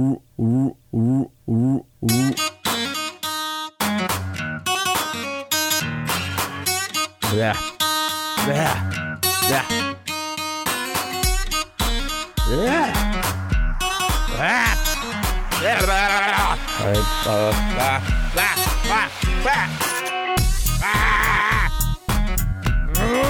Yeah.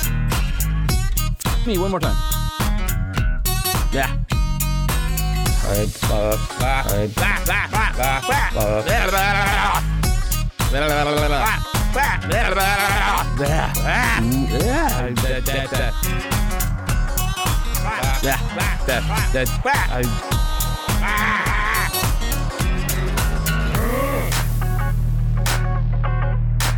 Ay, ay, ay.